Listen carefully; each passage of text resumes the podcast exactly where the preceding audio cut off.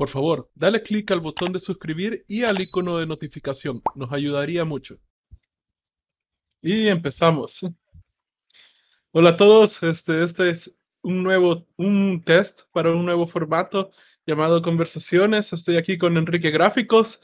Él es eh, el creador de una plataforma llamada TuSTEM, donde está tratando de llevar bastante conocimiento de tecnología a jóvenes y cosas así. Eh, este formato va a ser un poco menos rígido que las entrevistas, va a ser bastante más libre. Así que prácticamente no hay reglas, eh, pueden malas palabras, cosas, así que si tienen niños alrededor, pónganse audífonos y quedan advertidos porque va de todo, exacto. Sí. Entonces, bueno, danos un poquito de, tu intro eh, para, para que la gente se familiarice un poquito contigo antes de que empecemos. Sí, gracias Rodrigo por la invitación y bueno, encantado de ser parte de esta iniciativa. La verdad es que me encanta compartir contenido, también estar como en sintonía, en, en eh, ir formando de parte, parte de las comunidades. En este caso, pues para los que me recuerdan, yo fui parte del proyecto de Fusión Tutoriales, que es uno de los proyectos con los que empecé. Hacía un formato de entrevistas también, entonces ahí por qué todavía me mantengo en esto. Eh, también soy el fundador de Tuesten, que es un proyecto enfocado a ayudar a niños y a jóvenes en la parte de tecnología. Y también hace unos días también creé otra comunidad que se llama Res Education. Entonces estamos trabajando con, con jóvenes y también con adultos para poder promover conocimiento. Y de igual forma, acá estamos para poder compartir conocimiento, eh, hacer interacción con Rodrigo, pero sin censura, por así decirlo, ser un poco más libres a la hora de, ejecutar nuestras ideas y todo eso al final eh, es lo que pretendemos, porque Rodrigo sabe muchas cosas que de repente nos pueden servir como para ir formándonos criterios de opinión y en base a eso, pues ir cuestionando algunas cosas que el mundo actual, pues, eh, está generando, ¿no? Así que gracias por la bienvenida, Rodrigo. Así que arranquemos con todo este show. Buenísimo. Este, y bueno, el tema que Enrique quería tocar ahora es prácticamente la crisis económica que se nos viene gracias al encierro este, el, lockdown económico global y, y, todo este desmadre con, con, el virus carajo que nos está chingando a todos. Entonces, ¿cómo empezamos? sí, eh, yo digo que podemos empezar eh, primero, ¿cómo ha sido, bueno, en tu caso y en mi caso creo que ha sido un poco más fácil la adopción de este tipo de cuarentena que nunca habíamos vivido, porque nosotros estamos muy acostumbrados a trabajar de casa, pero ¿cómo ha sido en tu caso en cuanto a la parte profesional, adaptarte a esto? Mm, ¿Se te ha sido difícil? ¿Cómo has visto la parte de tus clientes y todo eso? ¿Cómo, cómo ves que, que, te puede afectar hasta cierto punto a nivel profesional? a nivel profesional está afectando porque prácticamente este, todas las personas están negándose a comprar este, videos. Eh, salen varios interesados, pero después dicen, ah, después, ¿verdad? Cuando ya pase todo, o, veremos después, o no estamos pensando. Entonces, varios están como cotizando porque tal vez tenían pensado hacer este, tenían pensado hacer algo con video marketing pronto, pero con todo esto que ha pasado, solo están tratando de averiguar, ¿verdad? Entonces, ah. he logrado, por suerte, he logrado sacar al menos un cliente al mes pero pequeños, o sea, realmente pequeños. Sin embargo, eh, yo venía preparando mi negocio para una crisis económica desde hace ya hasta tres años, eh, ya, eh, porque esta plática empezó a surgir tipo el 2016. Y la razón es porque usualmente cada una crisis económica viene como terremoto, ¿verdad? O sea, viene cada siete, ocho años. Entonces la última que tuvimos fue en el 2008, 2009 eh, ya para el 2016 todos estaban diciendo, uy, como que ya tendría que venir y, no vino. Pasó el 2017, no vino, para el 2018 ya todos estaban paniqueando bastante fuerte porque sentían que ya iba a venir, ya iba a venir, pero no sabían de dónde. Eh, luego en el 2019 empecé a ver varios personas diciendo prepárense, prepárense, prepárense, porque esta cosa mañana mismo puede suceder, ¿verdad? y no sabemos claro, nadie pensó que iba a ser a cuestión de una pandemia global, ¿verdad? Pero eh, es algo que yo empecé a poner atención y empecé a, prepararme. Entonces, eh, yo logré hacer que los costos de manejar mi empresa fueran increíblemente bajos. O sea, eh, los costos regulares andan por 200 dólares al mes, pero en caso extremo como este, los podía bajar a 60 dólares al mes. Menos mal he estado logrando sacar al menos una venta pequeña, o sea, realmente pequeña, no, no es la gran cosa, pero ha sido lo suficiente para pagar mis, mis gastos de, de negocio, o sea, los mínimos de vuelta, los 60 dólares al mes, que prácticamente solo es el servicio de email y, el servicio de facturar, porque sin el servicio de facturar no puedo cobrar más. Y, y, lo suficiente para comprar la comida necesaria, ¿verdad? Entonces, pero ya eso ya venía con bastante de vuelta y yo, yo ya venía visualizando que algo, que una, una situación económicamente difícil iba a venir y ya venía preparando mi negocio para que si eso llegara a pasar pudiéramos acortar un montón de gastos y, y, y aún así seguir funcionando. Eh, es más, hubieron... Ajá. Que de hecho mucha gente cree que esto de, de la crisis económica prácticamente fue causa del virus, pero realmente no es así, es algo que ya se venía anunciando, o sea, no es algo nuevo. Lo único que hizo el virus fue acelerarlo, eso fue lo único que hizo. Y sí, no, o sea, realmente no es una crisis económica normal, porque una crisis económica normal sucede cuando hay una pérdida de confianza en el mercado. Entonces, por ejemplo, de, eh, las que nosotros hemos vivido, ¿verdad? Está la del 2001, que pasó un poco más después de, eh, bueno, que pasó después del, del, 11 de septiembre, ¿verdad? Eh, prácticamente fue la crisis del dot-com, eh, el Internet estaba haciendo un boom y toda la gente estaba invirtiendo en páginas web, prácticamente si tenías una, eso se le llamó la burbuja del dot-com, porque eh, si tenías un negocio y tenías una página web, o sea, un, cualquier cosa.com, eh, te daban millones los inversionistas porque pensaban que esto iba a ser el futuro, ¿verdad? Entonces, rap con todo lo del, lo del ataque a las torres gemelas y otro montón de factores, la gente se dio cuenta bien rápido de que, de que había, estaban invirtiendo en negocios malos. o sea... Y, de hecho, y, gracias a esta crisis de las .com nacieron varias empresas que actualmente son enormes. Creo que por ahí viene el caso de Amazon, si no estoy mal. No, Amazon este, estaba antes de la, de la crisis. Es más, Amazon antes de la crisis tenía tanto dinero que si buscas videos sobre ellas, habían gente este, que literalmente estaba ganando, digamos, habían reviewers de libros, de, porque Amazon solo vendía libros en ese entonces, ¿verdad? Ajá. Entonces habían este, personas que creaban un review, una reseña de un libro y esas personas estaban ganando, no sé, creo que 6 millones de dólares al año o algo así. O sea, solamente por revisar libros. Entonces es, es como un, un, un poco, una prueba de qué tanto dinero tenía Amazon inversores en ese entonces. Y con la crisis prácticamente Amazon te pasó de tener, creo que en ese entonces la valía como 50 dólares cada acción de Amazon, pasó a, a valer como 50 centavos cada acción. Ahora, este, si has visto la película de Lobo de Wall Street, eh, ahí explican un poquito esto. En Estados Unidos está lo que se llama la, los penny stocks, que son las acciones que valen menos de un dólar, ¿verdad? Entonces, eso es lo que vendía Leonardo DiCaprio en El Lobo de Wall Street. Entonces, con, con eso se estafaba a la gente. Primero les vendía acciones de, de empresas buenas, o sea, que, que generaban dinero y, y, se ganaba la confianza de sus clientes y cuando ya tenían la confianza de los clientes les decían, oh, tengo esta, esta nueva empresa que, que, va a ser, que va a ser la revolución y cosas así, entonces venían y, este, y prácticamente vendí, vendían un montón de dinero de las penny stocks y como las penny stocks son mucho menos, tienen mucho menos valor, ellos se quedaban como el 50% de la comisión de lo que compraban este, la gente. Entonces, por ejemplo, si vendían 10 mil dólares de, de, acciones a, a, un inversor, ellos se quedaban 5 mil dólares personalmente hablando. Entonces, esa era la estafa de Lobo Wall Street. Entonces, Amazon pasó a ser una, penny, una empresa de penny stocks, para, para, que tengas una idea. Y esa fue de las suertudas que sobrevivieron, porque, por ejemplo, está el ejemplo de pets.com, que era una tienda para cosas de, de, mascotas y cosas así.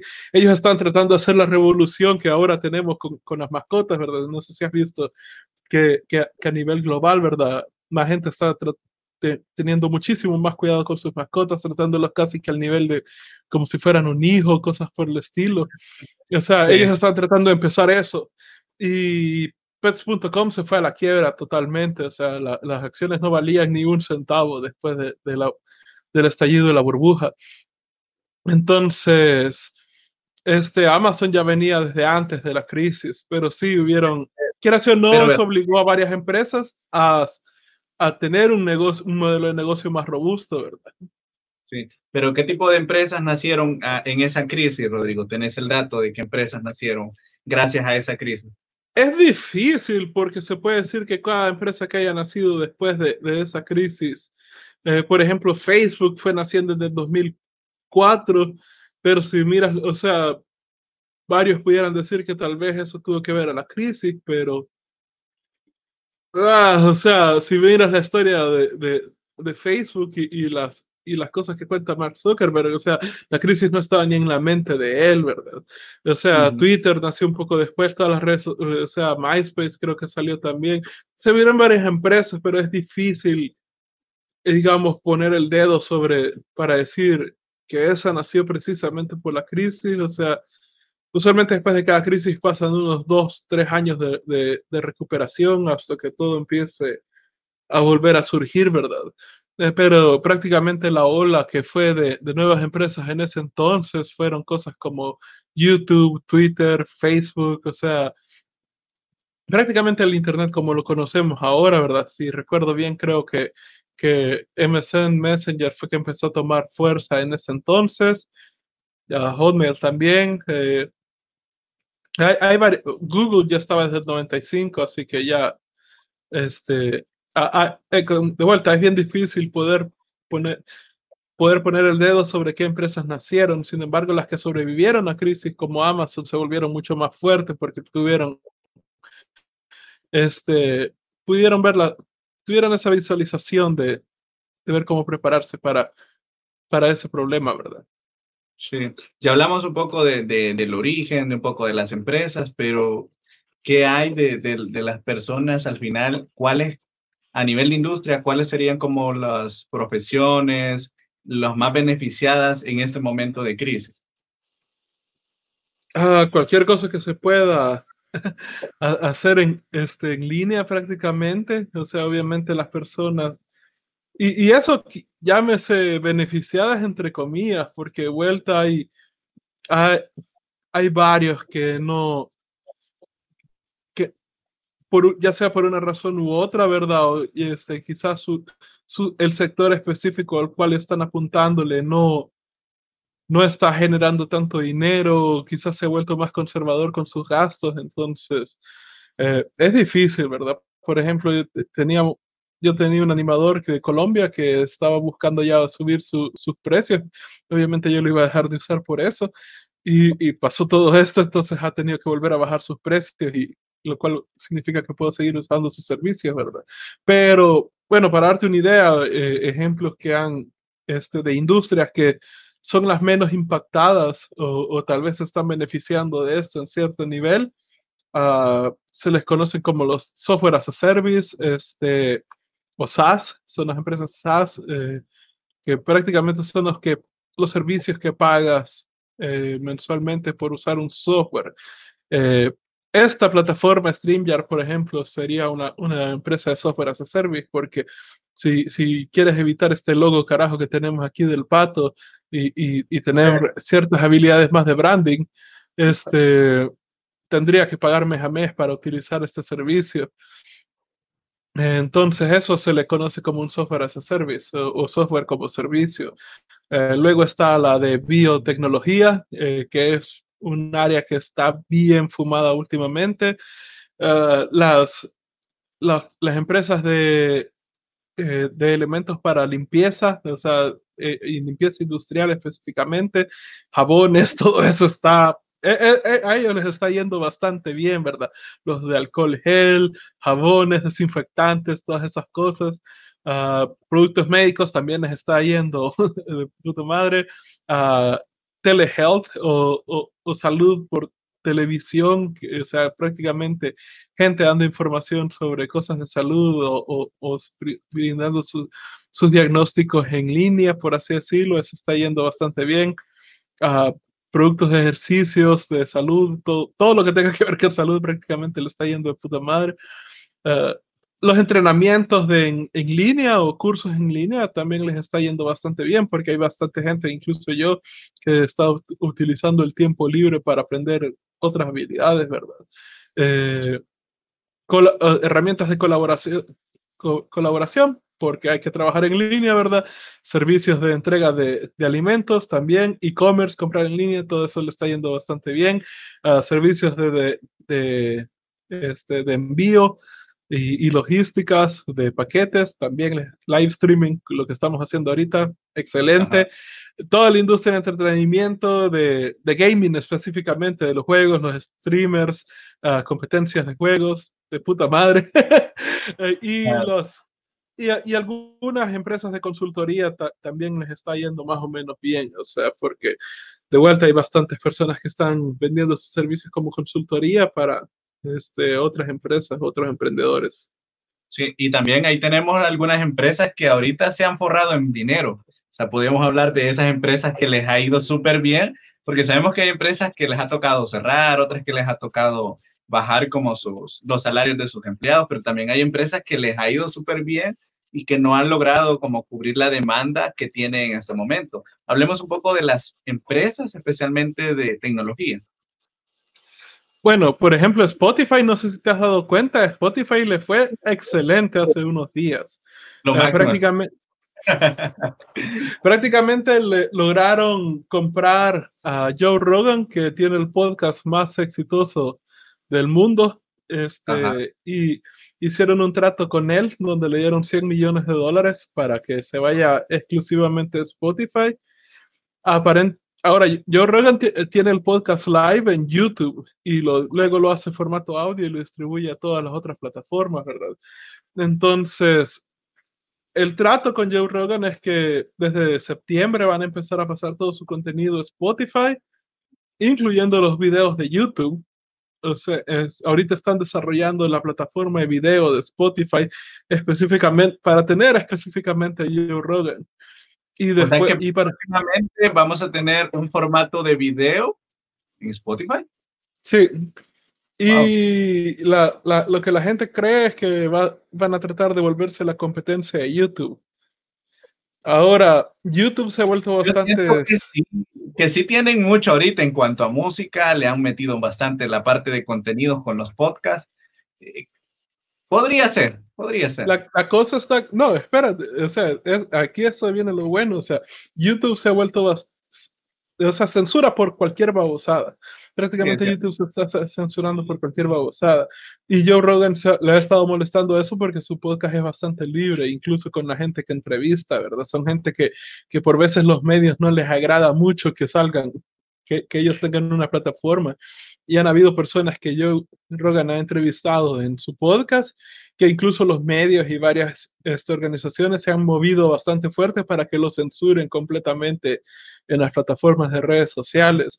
Entonces, parte del trato de, de Spotify es que Spotify no se va a meter, o sea, le va a dar absoluta libertad a Joe Rogan para que haga lo que él quiera con su podcast, entrevista a quien quiera, o sea, y pueda tomar los temas que él quiera, poder decir las cosas que él quiera, todo, ¿verdad? Completa libertad. Segundo, al, al, de, al, final del año, este, Joe Rogan se va a pasar exclusivamente a Spotify.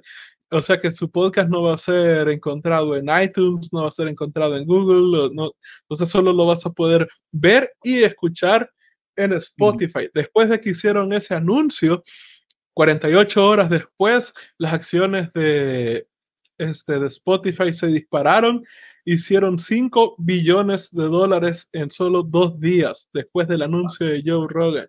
Estamos hablando de o sea, 5 mil millones de dólares.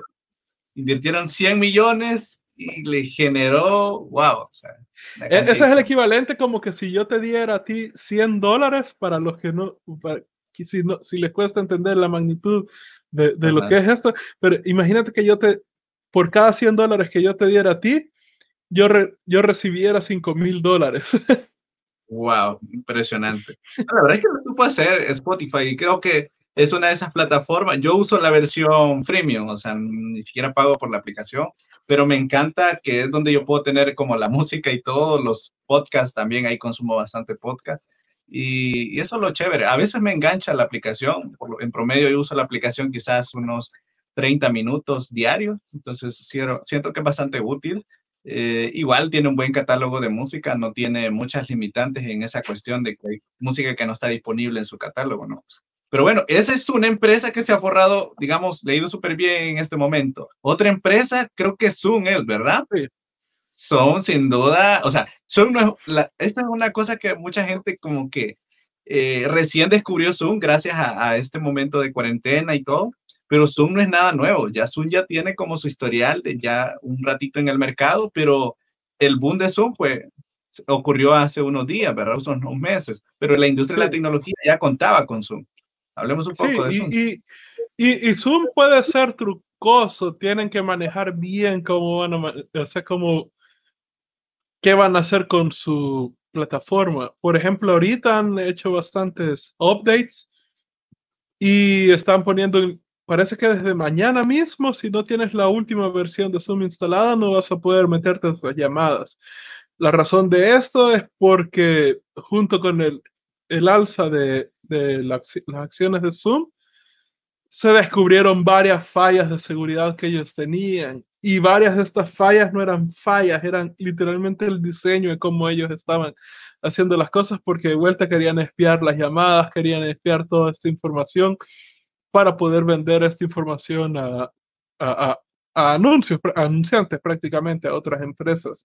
Entonces, información al final. Sí, pero digamos, ellos, Facebook es horrendamente invasivo, es, es, eh, son unos carajos, pero al menos saben ocultar lo que están haciendo y se puede decir que han hecho su espionaje bien, en el sentido de que en la manera en cómo te espían no afecta tu seguridad tan directamente. Ahora la manera en cómo te espiaba Zoom sí era, tenía varios agujeros que podían ser utilizados por otros hackers.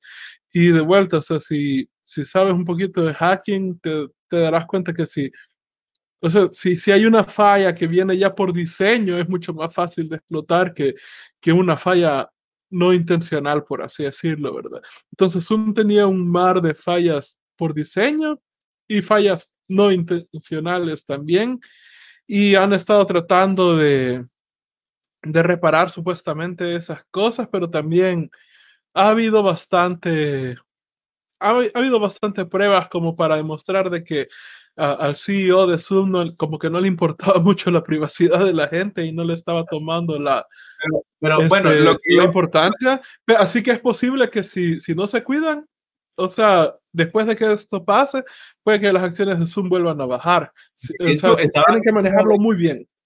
Top, ¿verdad? Llegaron a un momento que estaban top y de repente con estos escándalos de privacidad que tuvieron, empezaron a bajar las acciones. Es lo que yo vi un poco. Pero, de hecho, el, el, el, eso es lo interesante, que como que el CEO de, de Zoom ha dado la cara hasta cierto punto, veo que han invertido bastante en marketing para levantar esa imagen de que no, eso no es cierto, eh, hemos arreglado los problemas de seguridad. Entonces, como que ha estado un poco más preocupado en los últimos días de, de, Zoom, ¿verdad? Pero, pero sí, creo que eso no le quita que también, pues, veamos cuál ha sido el éxito de Zoom. O sea, porque yo lo que al final como que concluí es en relación a que la interfaz de Zoom es mucho más fácil y hasta cierto punto estable para que cualquier persona se meta a una videollamada. Entonces quizás ahí, la, digamos, y otra cosa que le ayudó a ellos, pues, de que te permiten 40 minutos grupales gratis. Entonces creo que a comparación de otras aplicaciones que si no tenés correos de empresarial o educativo, pues no te dan acceso. Creo que ese fue como el éxito de ellos, ¿verdad? Pero también vino de que varias instituciones de gobierno, eh, eh, educativas también, empezaron como a censurar el uso de, de Zoom. Así que, y ahí. Así que, otra empresa que se ha forrado en plata, Microsoft. Ah, sí, con Skype. Mira, o sea, de vuelta, Zoom, eh, para terminar con Zoom es que tienes que tener cuidado porque el éxito por veces puede, bueno, el caso de Zoom fue como el, éxito de a, o sea, le hizo que la gente se diera cuenta bastante rápido sobre los problemas que Zoom tenía, ¿verdad?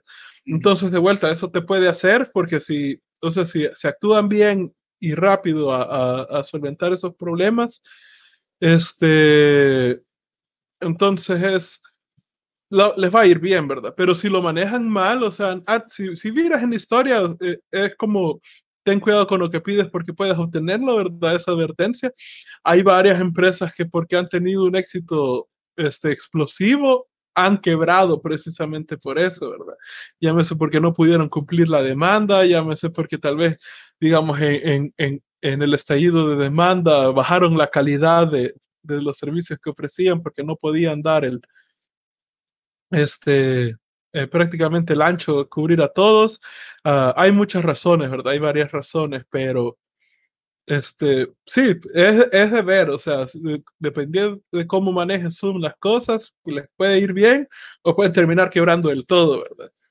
Sí, bueno, esperemos que, que no, porque al final eh, es como un avance de que no se quede como el monopolio del video solo en Facebook o solo de repente en Microsoft, sino que existan otras empresas como adicionales ¿Qué es lo que ha pasado con las redes sociales, el monopolio que tiene Facebook, por ejemplo. Creo que siempre al final es bueno tener otras compañías que te ofrezcan un servicio. Sí, o sea, igual la competencia es buena, ¿verdad? Entonces, algo que lo que le ha pasado a YouTube es, es que no tienen competencia, o sea, eh, prácticamente ellos se, han confiado demasiado y creo que el hecho, bueno, no sabemos, no han dicho nada cuáles son los planes de video de, de Spotify, ¿verdad? puede que al final son, este, ellos también son bastante lentos en su actuar, les tomó varios años el abrir la plataforma de, podcast para todas las personas, eh, se tomaron bastante su tiempo para probar los podcasts poco a poco, ingresando a, gente este, seleccionada este, por ellos uno a uno, ¿verdad? y viendo cómo funcionaba eso. Entonces, ellos decidieron ser más pacientes y no tener un éxito explosivo, por así decirlo, entonces no sabemos cuál va a ser la dirección que, que, tome Spotify con respecto a los videos, ¿verdad? Entonces sería interesante que hagan una, se, vuelvan una competencia con YouTube.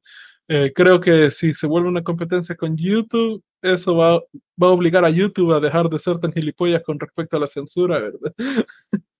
De hecho la censura ha pegado fuerte, tanto en los anunciantes y todo eso. Hay mucha gente que se ha, se ha animado y creadores de contenido buenísimos con miles de seguidores han salido de, de, YouTube a plataformas como Twitch o a otro tipo de plataformas en las cuales pueden monetizar su, su, contenido quizás mejor o con menos censura que el mismo YouTube. Pero bueno, ya hablamos un poco de, la, de las plataformas, de esas compañías que les ha ido súper bien, pero también hablemos de a nivel casi personal.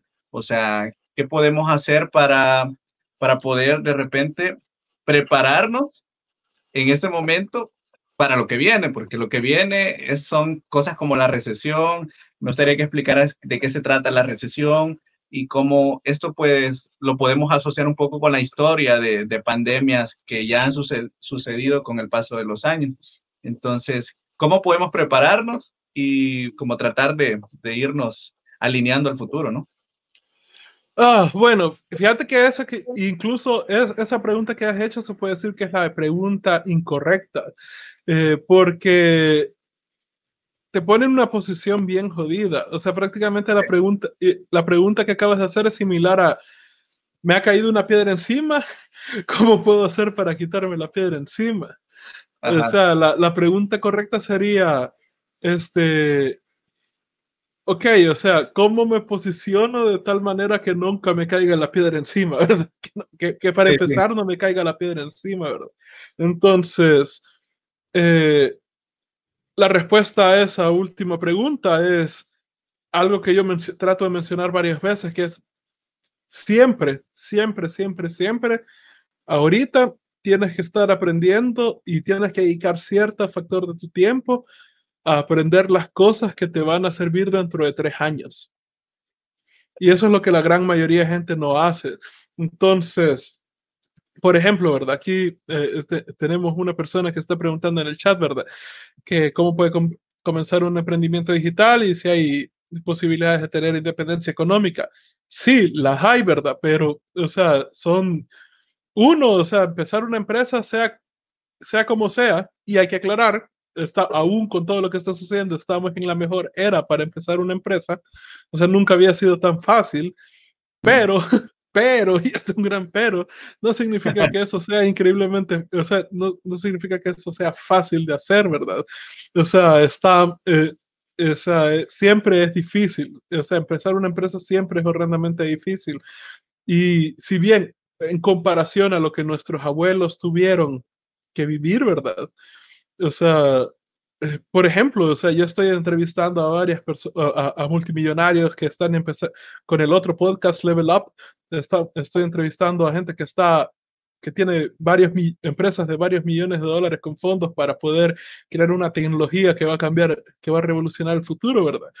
Este, por otro lado, estoy entrevistando a, los mejores eh, creativos de la industria de animación e ilustración con The Creative Hustle Show, pero eso si lo pones en perspectiva de nuestros abuelos, ¿verdad? O incluso nuestros padres cuando estaban jóvenes, e, estamos hablando que un show similar a ese hubiera costado miles de dólares. Solamente las cámaras en ese entonces eran esa, prohibitivamente caras.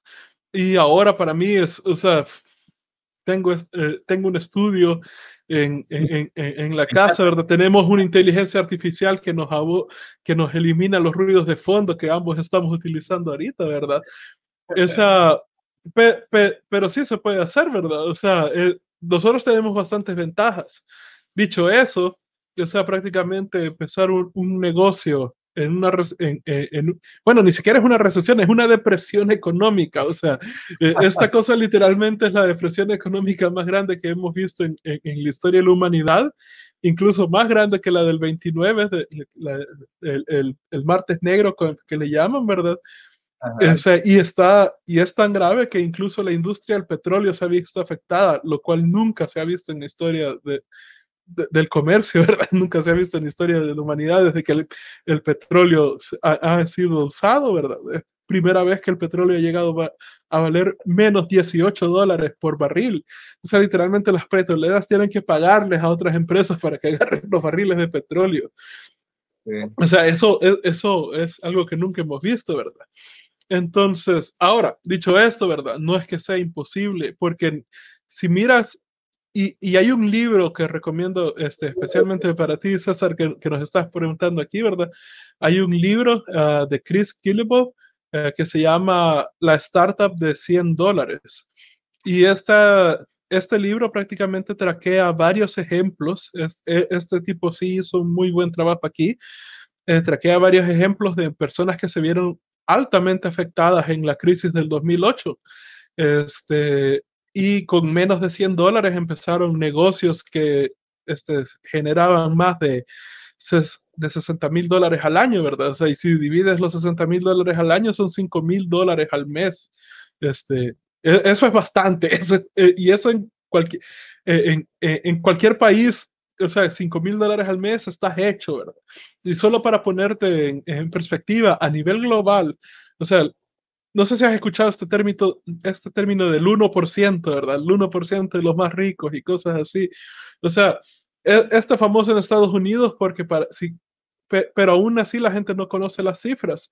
Entonces, si quieres ser el 1% eh, de, de la gente más rica a nivel global, solo tienes que ganar 2.300 dólares al mes. O sea, con eso ya eres el 1%, o sea, muchísimo mejor que el 99% de las personas a nivel global, ¿verdad? con 2.300 dólares al mes. Pues estamos hablando un poquito, eh, ¿qué? Como unos este, 30 mil dólares al año, algo por el estilo, ¿verdad? Y luego, este, si llevas esto, ¿cómo se llama esta cosa? Si, si, quieres ponerte como el 1% de Estados Unidos, de los más ricos de Estados Unidos en específicamente, ¿verdad? Ni siquiera necesitas ser un millonario, solo tienes que llegar a ganar 400 mil dólares al año, ¿verdad? O sea, y con eso, con 400 mil dólares al año, ya, ya, puedes tener el Ferrari, el Lamborghini y todas las cosas, ¿verdad? Uh, por desgracia, las películas, Hollywood, los medios nos, nos llenan bastante ideas y, y, y, y varias gente piensa que que necesitas los millones para, para vivir una, un estilo de vida bastante extravagante, pero no, ¿verdad? Este, El libro sí creo que lo tradujeron en bastantes idiomas, creo que está en español, la startup de, de 100 dólares. Pero sí, hay varios casos de gente que empezaron con 100 dólares y, o sea, con menos de 100 dólares. Esa, era, esa es la, la onda del libro, que, que, eran gente que fue despedida en la crisis en 2008, la tuvieron bien jodida, que tenían menos de 100 dólares para empezar un negocio y ese negocio lo lograron expandir a, llegar al punto donde estaban ganando 60 mil dólares al, al año, ¿verdad? Este, entonces, este, es, va a ser mucho más difícil de, lo usual empezar un negocio ahora, ¿verdad? Y, prácticamente lo que se puede hacer, y es difícil, no lo voy a negar, porque, o sea, la gente va a tener menos energía por el encierro, o sea, dependiendo del país en el que vivas y qué tan estricto sea la cuarentena. Eh, la parte emocional, Rodrigo.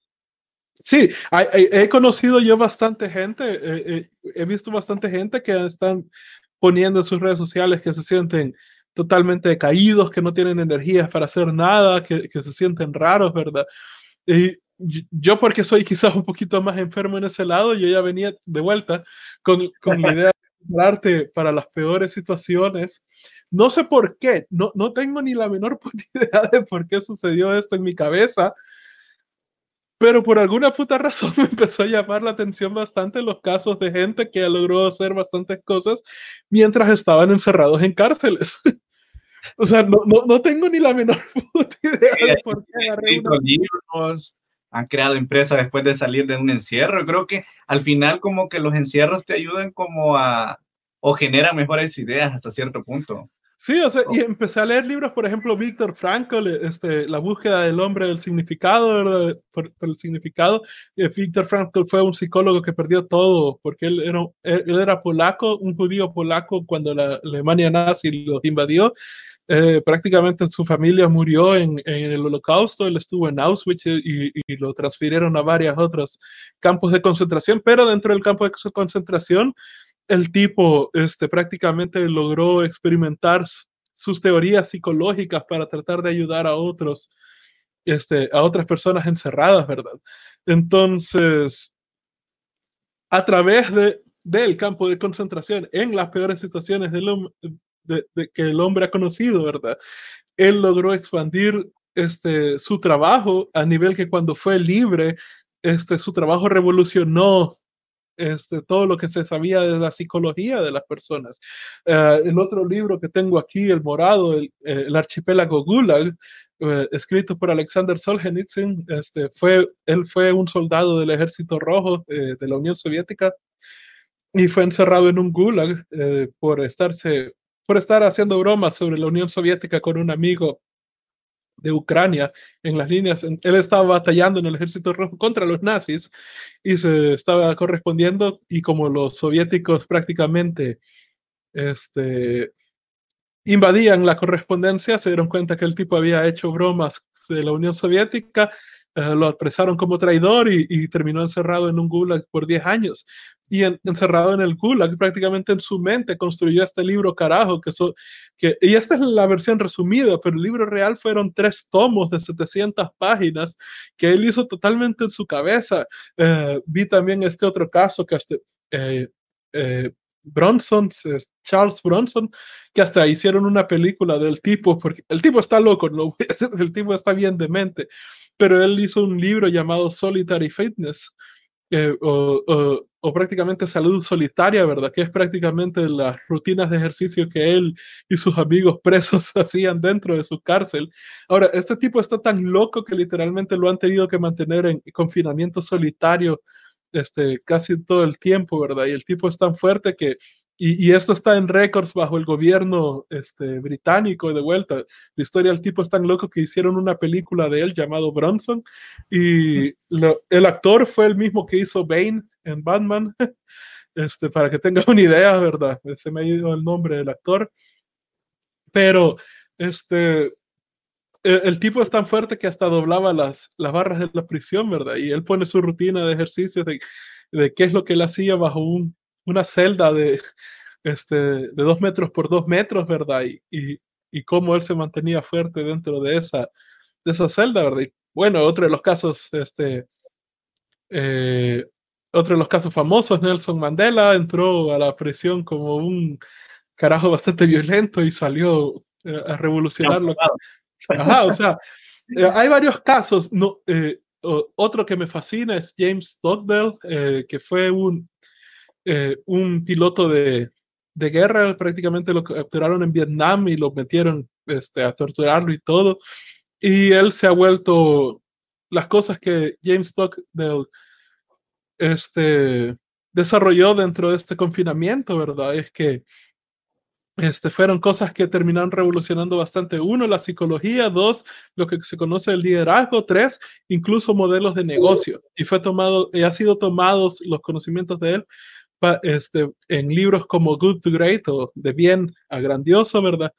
Eh, y ha sido tomado en varios ejemplos, en varios, en, en varios modelos económicos, porque él desarrolló lo que se llama la paradoja de Stockdale, que eh, se basa en prácticamente uno, en el, el tener el carácter lo suficientemente fuerte como para poder afrontar las realidades más horrendas y brutales que tienes frente a ti. Pero dos, no abandonar la esperanza de que tú en general, ¿verdad? Vas a poder, eres lo suficientemente fuerte como para poder sobresalir este, sobre cualquier, casi cualquier situación, ¿verdad? Entonces, es de poder llevar las dos a, cabo, ¿verdad? Y, en estoicismo, eso bueno, los, los filósofos estoicos también tienen bastante cosas que, que, son llevadas a la práctica, ¿verdad? Y varios de ellos fueron esclavos, fueron eh, presos de guerra, y estamos hablando dos mil años atrás, donde las condiciones de un preso de guerra o un esclavo dos mil años atrás no eran las mejores del mundo, ¿verdad? Entonces, este, es, e, este, todas estas cosas están llevado a la gente. Entonces, si puedes crear el carácter de utilizar este encierro y, y, y, también de la misma manera que tengo varias con, este, personas que yo conozco que veo que están poniendo en sus redes sociales que, que, el encierro les está afectando de una manera horrenda y que prácticamente se están desmoronando emocionalmente, o este, por el otro lado, también tengo una buena cantidad de personas alrededor mío y, y, menos mal he logrado, puedo decir orgullosamente que estoy quizás en ese lado, ¿verdad? Donde no solo no me he demorado, eh, no desmoronado emocionalmente, sino que he podido utilizar el tiempo para, para aprender, para leer bastante, para hacer varios cursos, para estar metiendo todo esto. Y lo que mis amigos de negocios que están haciendo esto están aprovechando es como la manera en como ellos lo miran es como que esta es la excusa perfecta, ¿verdad? O sea, es como eh, durante mucho, yo quería hacer bastantes cosas, quería aprender bastantes cosas, pero, o sea, tenía mi vida, tenía mis amigos, tenía que ver todas estas cosas y ahora tengo la excusa perfecta para quedarme encerrado y leer como loco, hacer cursos como loco. Y, y, de vuelta, por ejemplo, es, y esta es una de las ventajas que nosotros tenemos, esta es una de las grandes ventajas, por ejemplo, de vuelta con lo de César, ¿verdad? O sea, cómo eh, el negocio que tal vez tú personalmente quieras este, iniciar, ¿verdad? Es, no, no sabría dar, darte un, un, consejo bien específico porque obviamente no, no, no, no, conozco bien lo que quieres hacer, la visión, no te conozco bien, pero... La actividad es diferente de cada quien. Sí, exacto, eh, pero, o sea, hay, hay, hay, varios recursos que puedes utilizar, por ejemplo, está eh, esta, esta empresa que se llama a estas empresas se les llaman incubadoras o aceleradoras, ¿verdad? Que es cuando tú tienes una idea de una empresa, tú puedes hacer el pitch o puedes tratar de venderle su idea y si a ellos les parece perfecto tu idea, entonces te toman, o sea, te, te, te dan fondos y, y, prácticamente te llevan a una locación, ya sea en Silicon Valley o en, San Francisco, en otro lado, ¿verdad? Donde te dan mentorías, o sea, personas bastante exitosas eh, emprendedores de Amazon, cosas por el estilo, te dan clases de emprendimiento y la idea es que durante tres meses, cuatro meses, lo que dure este, la incubadora, ¿verdad? Es, tú trates de, de evolucionar tu empresa en ese tiempo a través de las clases y conocer otros emprendedores y cosas así, ¿verdad? 500 startups es otra. Pero lo importante de, de Y Combinator que es la mejor de, todo el mundo, es que ellos tienen un recurso gratis que es la Startup School, o la escuela startup, que prácticamente cualquier persona en el mundo se puede meter de gratis. O sea, son, tienen ahí clases eh, en línea, ¿verdad? Ya, ya tienen los videos, eh, una currícula de ocho semanas que tú puedes ir tomando. O sea, ellos te enseñan, eh, a través de esa currícula te enseñan a, a poder digamos, las bases de cómo levantar tu negocio dentro del modelo startup, claro está. Y, o sea, cada ciertos meses vienen ellos, agarran una clase de las personas que ya hicieron esa, este, esa currícula, ¿verdad? Porque eso están viendo también, ¿verdad? Si tienes la iniciativa propia de seguir por tu cuenta sin que nadie te esté puyando esas ocho semanas de clase y si las terminaste, entonces cada, no, no recuerdo si es cada tres o cuatro meses, pueden agarrar un grupo de personas si eres o sea, puedes aplicar a eso y si eres seleccionado, ellos miran que, que genuinamente has hecho las clases porque tienen bastante tracking ahí en, su plataforma, ¿verdad? si genuinamente has hecho las clases y en base a eso, o sea, te pueden seleccionar para meterte en uno de los grupos y ahora prácticamente estás este, recibiendo clases virtuales con otro montón de dueños de, negocios que, que están en, en, etapas distintas, ¿verdad? De empresa y, y puedes empezar a socializar con ellos, ¿verdad? Y estas clases duran tres meses también. De vuelta, no recuerdo si son tres meses o cuatro meses, pero por eso es que seleccionan cada, cada tanto, ¿verdad? Porque prácticamente pasan por toda esa experiencia. Y ahora, sí, sí, y encima, si tú logras destacar en esas clases, entonces tú puedes ser un seleccionado para la, la iniciativa de Y Combinator y te pueden dar fondos. Y por ejemplo, eh, no sé cuánto da Y Combinator, creo que ellos lo hacen en base al startup que ven y no tienen una, una cantidad fija, pero 500 startups, que es la segunda incubadora más, más grande, que por cierto también está en Latinoamérica y está en México, y ellos aceptan, eh, o sea, y estas dos em, aceptan gente de todos putos lados del mundo. Ahí no, no hay que, ay, es que yo no estoy en Estados Unidos. No, si tu idea es buena y ellos miran futuro esa onda, te dan el dinero.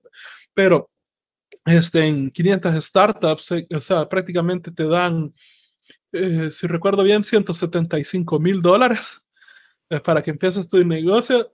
Le, te quitan 25 5 mil como pago de las clases que te van a dar, te llevan a Silicon Valley o a Mountain View en San Francisco y prácticamente pasas encerrado cuatro meses, o sea, viviendo con otros este, dueños de negocios, aprendiendo de, de, gente de Amazon, de gente de Microsoft, de gente de Google, Facebook, todas, o sea, prácticamente gente de todas estas empresas llega a darte clases en, en línea, te llevan durante un programa y a la vez tienen espacios donde pueden atacar específicamente problemas que tú puedes, este, tener en tu, en tu negocio y como estás rodeado de otro montón de dueños de negocios, por así decirlo, que están creando sus propias soluciones, es altamente posible que tal vez la solución que tú estás buscando sea la idea que otra persona está desarrollando y pueden hacer colaboraciones inmediatas ahí, ¿verdad?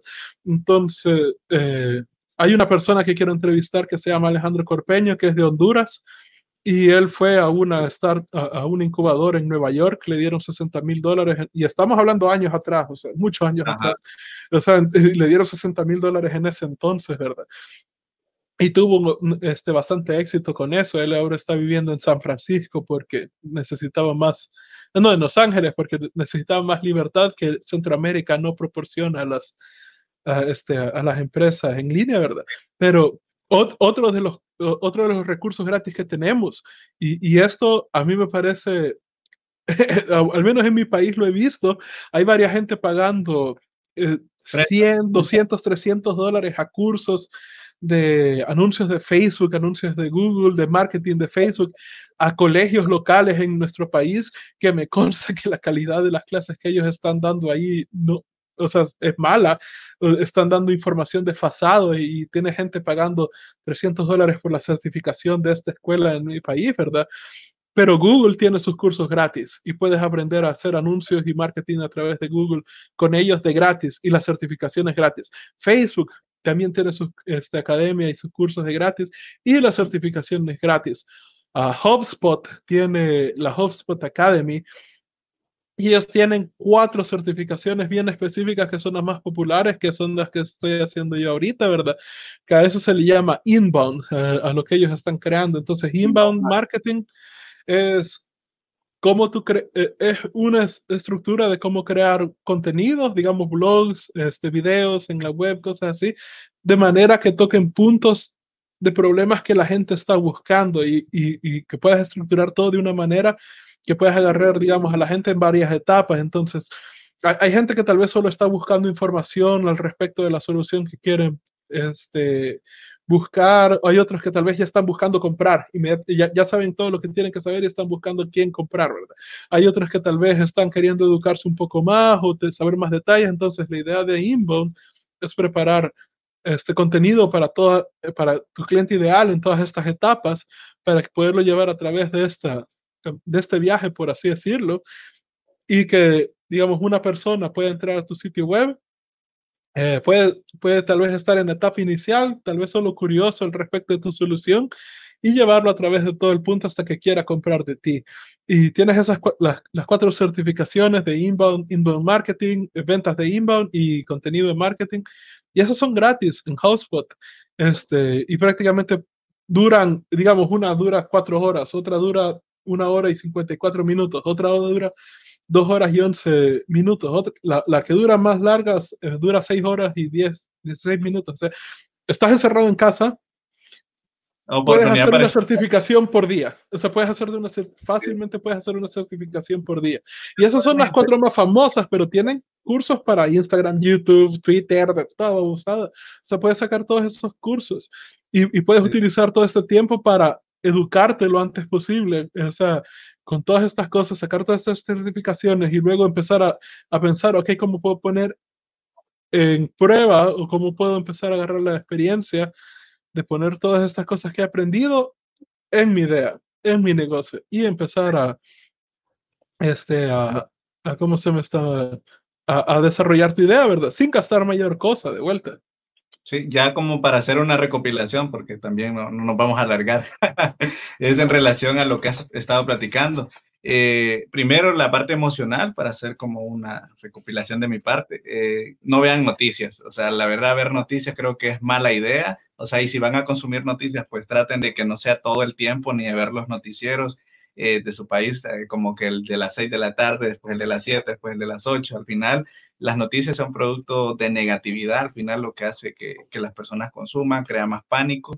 Entonces, en lugar de utilizar el tiempo para ver noticias, utilícenlo para leer un libro y se dieron cuenta que los libros ayudan mucho, principalmente porque los libros traen o tienen contenido que todavía no existe en video, todavía no existe en, blogs o de repente solo se queda como corto. Entonces, siempre tenemos algo nuevo que descubrir en cuanto a la parte de los libros.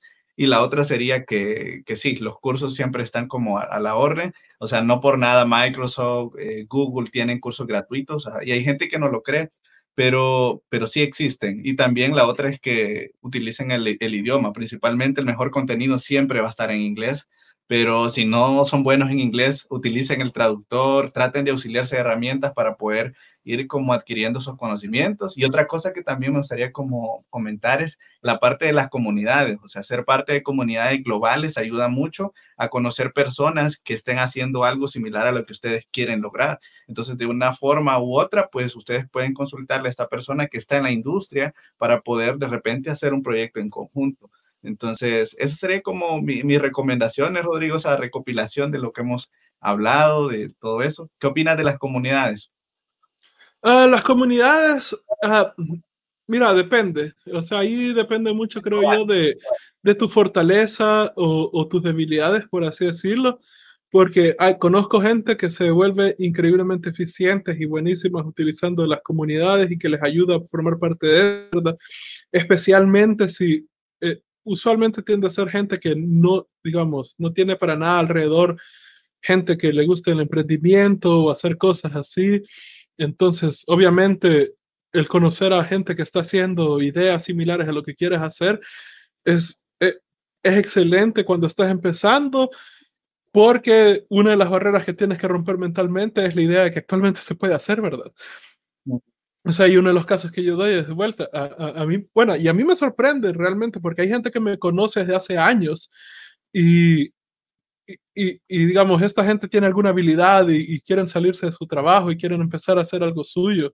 Y yo le digo, la gran puta, hacelo, ¿verdad? O sea, ¿qué puta te estás deteniendo? Tenés, o sea, sos talentoso, tenés estas habilidades, ¿por qué mierda, por qué mierda no estás haciendo algo, verdad? Y, y, y, la, y, y me dicen, ¿verdad? Tienen todos estos miedos, to tienen todas estas dudas de que no pueden hacer.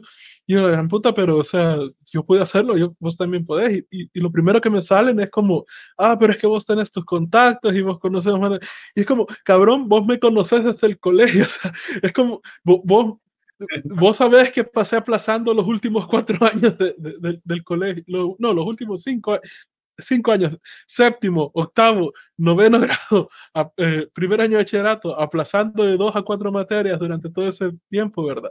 No, no tengo título universitario, vengo de una, de, de, empecé mi negocio en un salario bastante bajo y con una deuda horrendamente alta, eh, con, de una familia quebrada, o sea, en El Salvador, o sea, para más chingar.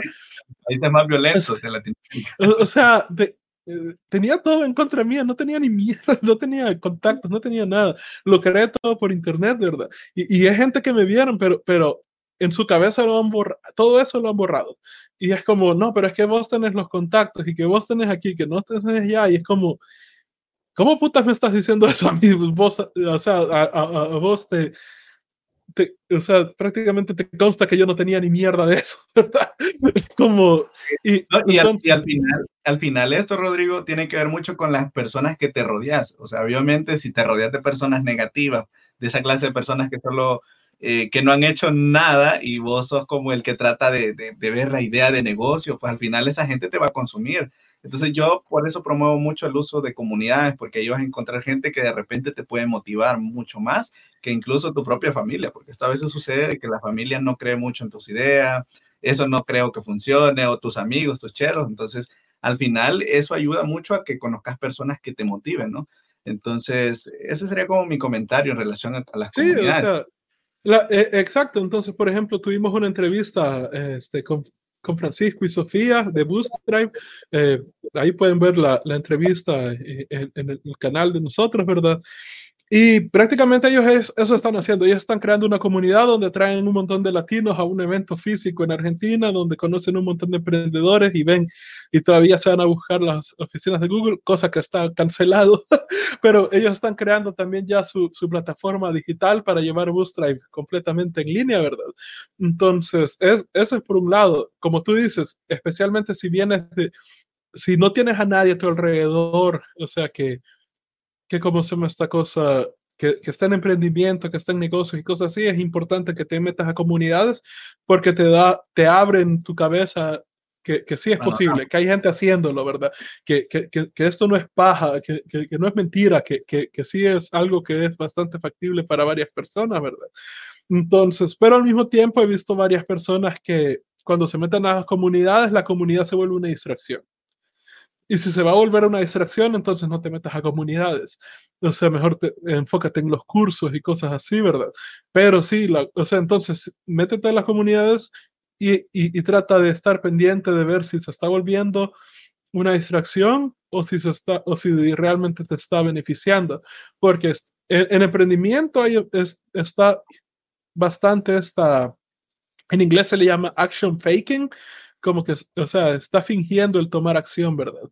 Entonces, dentro de crear un negocio hay bastantes acciones que puedes tomar que te hacen creer que estás avanzando en tu idea de negocio cuando no estás avanzando una mierda. Por ahí, por ahí, por, por ahí viene una frase que dice, eh, crees saber mucho, pero no sabes nada. sí, o sea, y, y por ejemplo, cosas que, que que pa parecen que están avanzando, y digamos, la, la, la, la, más famosa en el mundo de emprendimiento, que todos le hacen burla, son las tarjetas de negocio, ¿verdad? Ay, que estoy creando mi logo, que estoy creando este, mis tarjetas de negocio, que el diseño de la página web, que cosas así. Ahora, varios pudieran creer que, que esto es este, necesario, ¿verdad?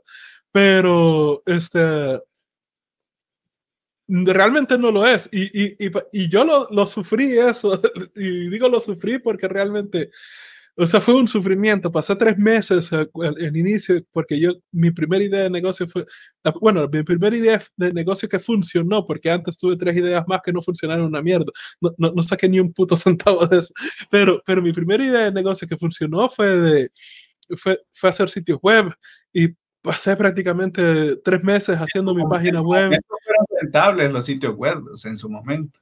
Sí, o sea, en ese entonces era importante, este, estaba haciendo el boom y, y, y, estaba por empezar la, bueno, este, estaba por empezar la idea de los sitios web responsivos, ¿verdad? Que se adaptaban a los móviles. Entonces, yo recuerdo que pasé uh, tres meses eh, haciendo que mi página web se viera perfecta porque pensaba que, que tenía que, que hacerla perfecta para que mis clientes vieran que, que, yo era algo bueno. Y mis tres primeros clientes nunca vieron ni mi, mi página web. Y fue un shock porque fue como, la puta madre, he perdido tres meses haciendo esta mierda y, y, nadie la vio, igual me dieron el dinero. Entonces, sí, desde ese entonces... Te, te, interrumpo, no sé si la, la, transmisión se va a cortar al tener los 60 minutos. Es primera vez que llego a una hora transmitiendo, así que... Ah, si yo creo que no, he visto transmisiones más largas con esto. Ah, va, entonces por cualquier cosa, si se corta. Pues y, sí. y, con la plataforma gratuita, ¿verdad? No con... Vamos a ver. Pero oficialmente hemos pasado la hora y seguimos en vivo. Un récord de 60 minutos con Rodrigo. pero, pero, bueno, este, esta, lo, lo, que aprendí allí es que cabal, o sea, para mí, y, y, sé que eso es difícil para, para otras personas, para otras personas tienen que, que construir su sentido de seguridad primero antes de poder acercarse a clientes. Y ese sentido de seguridad puede estar enfocado en tener ya una página web, tener algo para mostrar, cosas por el estilo, ¿verdad? Rodrigo, yo Pero, creo que... Ajá. No sé si esto te alguna vez te ha pasado, que de repente como emprendedor sentís que estás solo y que nadie, nadie le hace caso a tu idea, nadie cree en tu idea. ¿Qué, qué le dirías de repente a alguien que, que se siente? Porque eso a veces pasa. Te sentís solo y vos sentís que nadie te va a apoyar y de repente encontrás a un men que afuera sí te va a apoyar, que, que cree en tu idea. Uh, sí, lo pasé cortamente, pero honestamente no es algo que yo... Le tomaste relevancia. Ah, no solo no le tomé relevancia, sino que no, nunca le entendí eso, porque es, lo que tú acabas de mencionar es lo he visto suceder bastante acá, especialmente con la comunidad de artistas. O sea, a mí me sorprende y esta, esta la, creo que más cuando tú estás haciendo fusión tutoriales, tú viste pasar eso, la gente quejándose que no tiene apoyo, especialmente los artistas quejándose que no tienen apoyo local, que no tienen apoyo este, eh, de su familia, que no tienen apoyo de su comunidad y cosas así. Y, y mi respuesta es, ¿por qué mierda te estás enfocando en eso? Entonces, y, y empiezan a decir, y es como... De que no tienen y no crean. Ajá, es como, Ajá, es como, ¿por qué no buscas apoyo afuera? Entonces, o sea, si, no tienes un apoyo en tu país, búscalo afuera. O sea, y, y, yo les ponía un ejemplo, porque cuando empezamos Frame Freak Studio, y hasta la fecha todavía hay varios que no creen en lo que hacemos, creen, o sea, para, eh, bueno, eh, para los que no sepan, o sea, Freak Studio es un estudio de animación que es lo que me da de comer prácticamente se puso raro mi internet porque yo sí te podía ver perfectamente y la velocidad de descarga la tenía perfecta, pero mi velocidad de enviada se fue a la basura totalmente. Ajá. Pero ahora veo eh, que ya se está normalizando. Sí. Yo digo que seguimos en vivo. Es, okay. Creo que aquí dice que estamos en vivo. Sí, seguimos en vivo. Por eso, y lo último ya no te, no te entendí cuando empezaste a hablar de Frame Free Studio y de que de toda la parte de que haces. Este, bueno, lo que estaba diciendo, yo me metí en una conversación una vez de creadores, ¿verdad? Y les decía, nosotros no tenemos apoyo local. O sea, nadie está comprando nuestras animaciones en El Salvador. Na nadie cree en lo que estamos haciendo en El Salvador, pero tenemos el, o sea, pero salimos gracias al Internet, conectamos a las personas y gente que había ganado Óscares sí nos apoyó. Gente que había ganado Emmys sí nos apoyó. Gente que había ganado Emmys sí nos apoyó. Fred Seibert, el productor de de Hora de Aventura, Los Padrinos Mágicos, eh, La Vaca y el Pollo, Johnny Bravo, Dexter, él nos, él nos apoyó, nos apoyó enormemente. Si, sin él no hubiéramos conseguido un montón de cosas y hasta conseguimos un cliente gran, grandísimo en ese entonces. Este, gracias a, a, a él, ¿verdad? Y todavía Frederator nos apoya en, en, recursos y, y, y, en varias otras cosas, ¿verdad? Entonces, como, ¿por qué vergas se están enfocando? Y, y yo siempre he sido una persona extremadamente práctica, o sea, eh, y esa es la, eh, para mí la practicidad y la logística va, o sea, tiene muchísimo más prioridad de cualquier razón emocional. Entonces, para mí era como buscar gente que te apoye, ¿verdad? Entonces me di cuenta que lo, o sea, estas personas no querían triunfar afuera, no querían, o sea, lo que ellos querían específicamente es que la gente que no los apoya les empezara a apoyar pero la gente que no te apoya no te va a apoyar y, y tenés que aceptarlo y, y, simplemente buscar los que sí te van a apoyar. Y eso, entonces, eh, con tu punto, lo importante es ver si no te estás autosaboteando en ese sentido. Porque sí conozco muchísimas personas en este país que literalmente prefieren no tener éxito en absolutamente nada lo que están haciendo antes de abandonar la idea de que la gente que no los está apoyando, o sea, les, apoye. Ese es el sueño de ellos, que esta persona en específico que no me está apoyando, me apoye. Esa es su meta. Y eso tiene que cambiar. Entonces, y, y eso, honestamente, ahí sí, mm, yo no lo entiendo, eh, me, me cuesta muchísimo, he tratado, pero me cuesta muchísimo conectarme con el porqué emocional de, y de la insistencia de estas personas en, en conseguir este apoyo que no tienen así que no sabría darte muchos detalles, pero e, el, consejo práctico este, que puedo dar es literalmente dejar de hacer eso y enfocarte afuera, enfocarte a buscar a la gente que te apoye. Pero en mi experiencia es, el equivalente a cuando ves a un tipo o, alguna tipa que tienen una pareja que, que, es del orto y les decís cortalos y no lo cortan, ¿verdad? O sea, es exactamente lo mismo llevado a lo profesional. Sí, la verdad es que hay mucha gente que se queda así como desanimada por lo mismo, porque la misma gente que tiene a su alrededor. Y de hecho, hace unos años leí un, artículo que decía que sos eh, el producto de las cinco personas que te rodean. Entonces, al final, esas personas con las que más te rodeas, al final influyen mucho en qué en qué tanto puedes lograr, ¿no? Porque también... Sí, pero, pero al mismo tiempo, o sea, y, quiero hacerlo, para ser bien específico, lo que tú acabas de mencionar, son las cinco personas con las que más pasas tiempo. O sea, específicamente tiempo cuantificable. O sea, mira cuáles son las cinco personas con las que más tiempo están. Y, eso es importante hacer la, la, distinción porque varias personas creen, cuando escuchan esa frase, creen que son sus cinco amigos más cercanos, ¿verdad? Y eso es en parte verdad, pero no es tanto. Es las cinco personas con las cuales más pasas tiempo. Y eso es bien importante porque tal vez estás en la universidad y te ha tocado, tal vez tuviste la mala suerte de que el profesor o el catedrático te metía en un grupo obligado y, y, estás este, rodeado de gente que no te agrada mucho y tienes que pasar mucho tiempo con ellos haciendo el trabajo grupal, o estás en un trabajo este, con compañeros que tienen una mentalidad mero, mero hostigante, ¿verdad? Y, y, o sea, y al final, si estás en un trabajo con un, eh, en un ambiente donde las personas no son lo, lo, óptimo para el estilo de vida que tú estás buscando, son ocho horas al día que estás pasando con esas personas. O sea, es eh, eh, el que no se te pegue algo de esas actitudes a ti, que no entre algo de eso en tu cabeza, es pensamiento inocente, o sea, es, es totalmente irrealista. Entonces, eso es algo que también vale la pena este, tener bien en cuenta, ¿verdad? Porque puedes tener un grupo de amigos excelentes, pero si estás pasando ocho personas, ocho horas al día con gente bastante, este, gente no deseable, ¿verdad? Porque no llevan el mismo, este, eh, futuro, entonces sí, eso va a tener un efecto en ti. Pero, de vuelta, o sea, y eso lo, lo digo por mi experiencia, o sea, si estás en una situación similar a nuestra, es como El Salvador, país tercermundista y, y valiendo verga en muchos sentidos. Como que no, no, no hay mucho aquí de dónde conseguir ese tipo de ejemplos. Y, y por ejemplo, la visión que yo quería hacer específicamente, Ajá. o sea, no, había, no conocía a nadie aquí que la estaba haciendo, en, pero sí conocía a varias personas afuera. Entonces, puedes empezar a, a, a cambiar ese, ese factor de tiempo y esas personas, pues, o sea, puedes tener cierto impacto pasándolo con libros, pasándolo con cursos, de vuelta en las comunidades que hablamos, o sea, buscando ejemplos de personas que han hecho lo que tú quieres hacer y especialmente personas que han hecho lo que tú quieres hacer que vienen de una situación bastante similar a la tuya, ¿verdad? Porque ellos son los que van a tener un modelo de un plan bastante similar al que tú tienes que tomar. Uh, pregunta rápida, César, pregunta si el, el negocio de las encuestas es un engaño. Sí, sí. o sea, no, no pierdas tiempo en eso.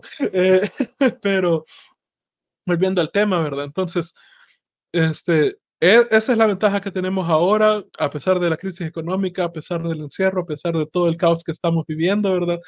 Tenemos este, internet. Tenemos internet. y tenés todo el pinche tiempo del día libre. O sea, o sea si, si, tienes que pasar encerrado en tu casa, especialmente, digamos, si estás en un país como el nuestro, donde han puesto una, una cuarentena estricta, y, tienes policías este, que, van a estar dispuestos a montarte, ver, a, a, darte una paliza, la paliza de tu vida y llevarte a un centro este, de contención que realmente es un centro de contagio, ¿verdad?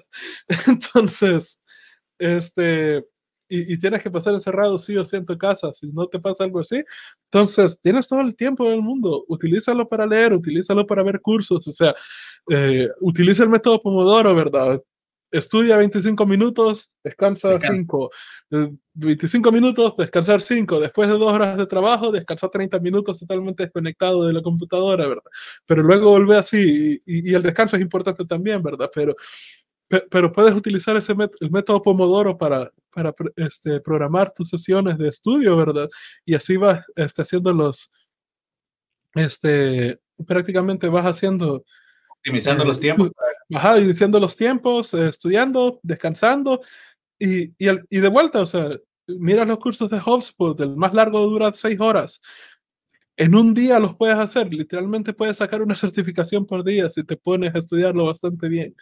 Entonces, son todas esas cosas que tienes que utilizar a tu favor. Sí. Otra cosa, Rodrigo, lo que hablábamos anteriormente de las noticias son las redes sociales, porque mucha gente a veces, eh, yo soy de las personas que no sigue políticos, que no sigue noticieros casi locales, que no sigue cosas así que al final no le sumen a, a mi crecimiento, sino que trato de seguir a gente que esté haciendo cosas mejores que yo para como tratar de, de hasta cierto punto de imitar algo de lo que hacen, ¿no? No es exactamente lo mismo, pero tratar de como hacer algo de lo que ellos hacen, porque al final eso te, te nutre como persona.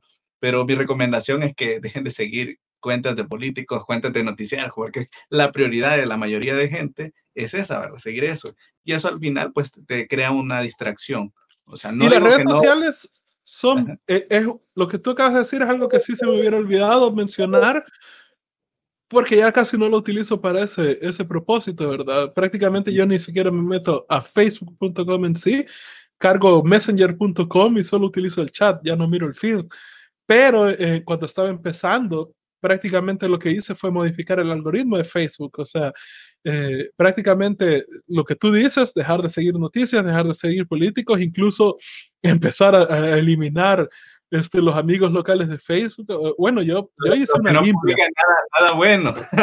Ah, yo, yo, yo, hice un, al, final, eh, y, y, esto enojó a muchas personas conmigo, porque yo nunca vi a Facebook como algo realmente personal, nunca vi las redes sociales como algo full personal. Eh, para mí, o sea, si, tenía una relación buena contigo, o sea, nos vemos una vez a, eh, a la semana, nos vamos a, comer algo, café, lo que sea, y ya estuvo, ¿verdad? Entonces, pero precisamente por eso, por modificar el artículo, yo, yo incluso hice una, terminé haciendo una limpia en El Salvador, ¿verdad? Eh, eliminé a casi todas las personas. No lo hice con la voluntad de que come mierda esta gente, ¿verdad? Lo hice con, porque este, empecé a notar que cuando agregaba demasiadas personas de mi país, empezaba a tener todas estas noticias estúpidas de mi país. Entonces, este, las empecé a eliminar y empecé a agregar emprendedores, emprendedores, CEOs, cosas así. o sea, prácticamente empecé a hacer que mi, mi, mi, círculo de Facebook fueran todo este montón de emprendedores y hasta saqué becas. O sea, de pronto Facebook empieza a notar ese interés en, en, en tu algoritmo.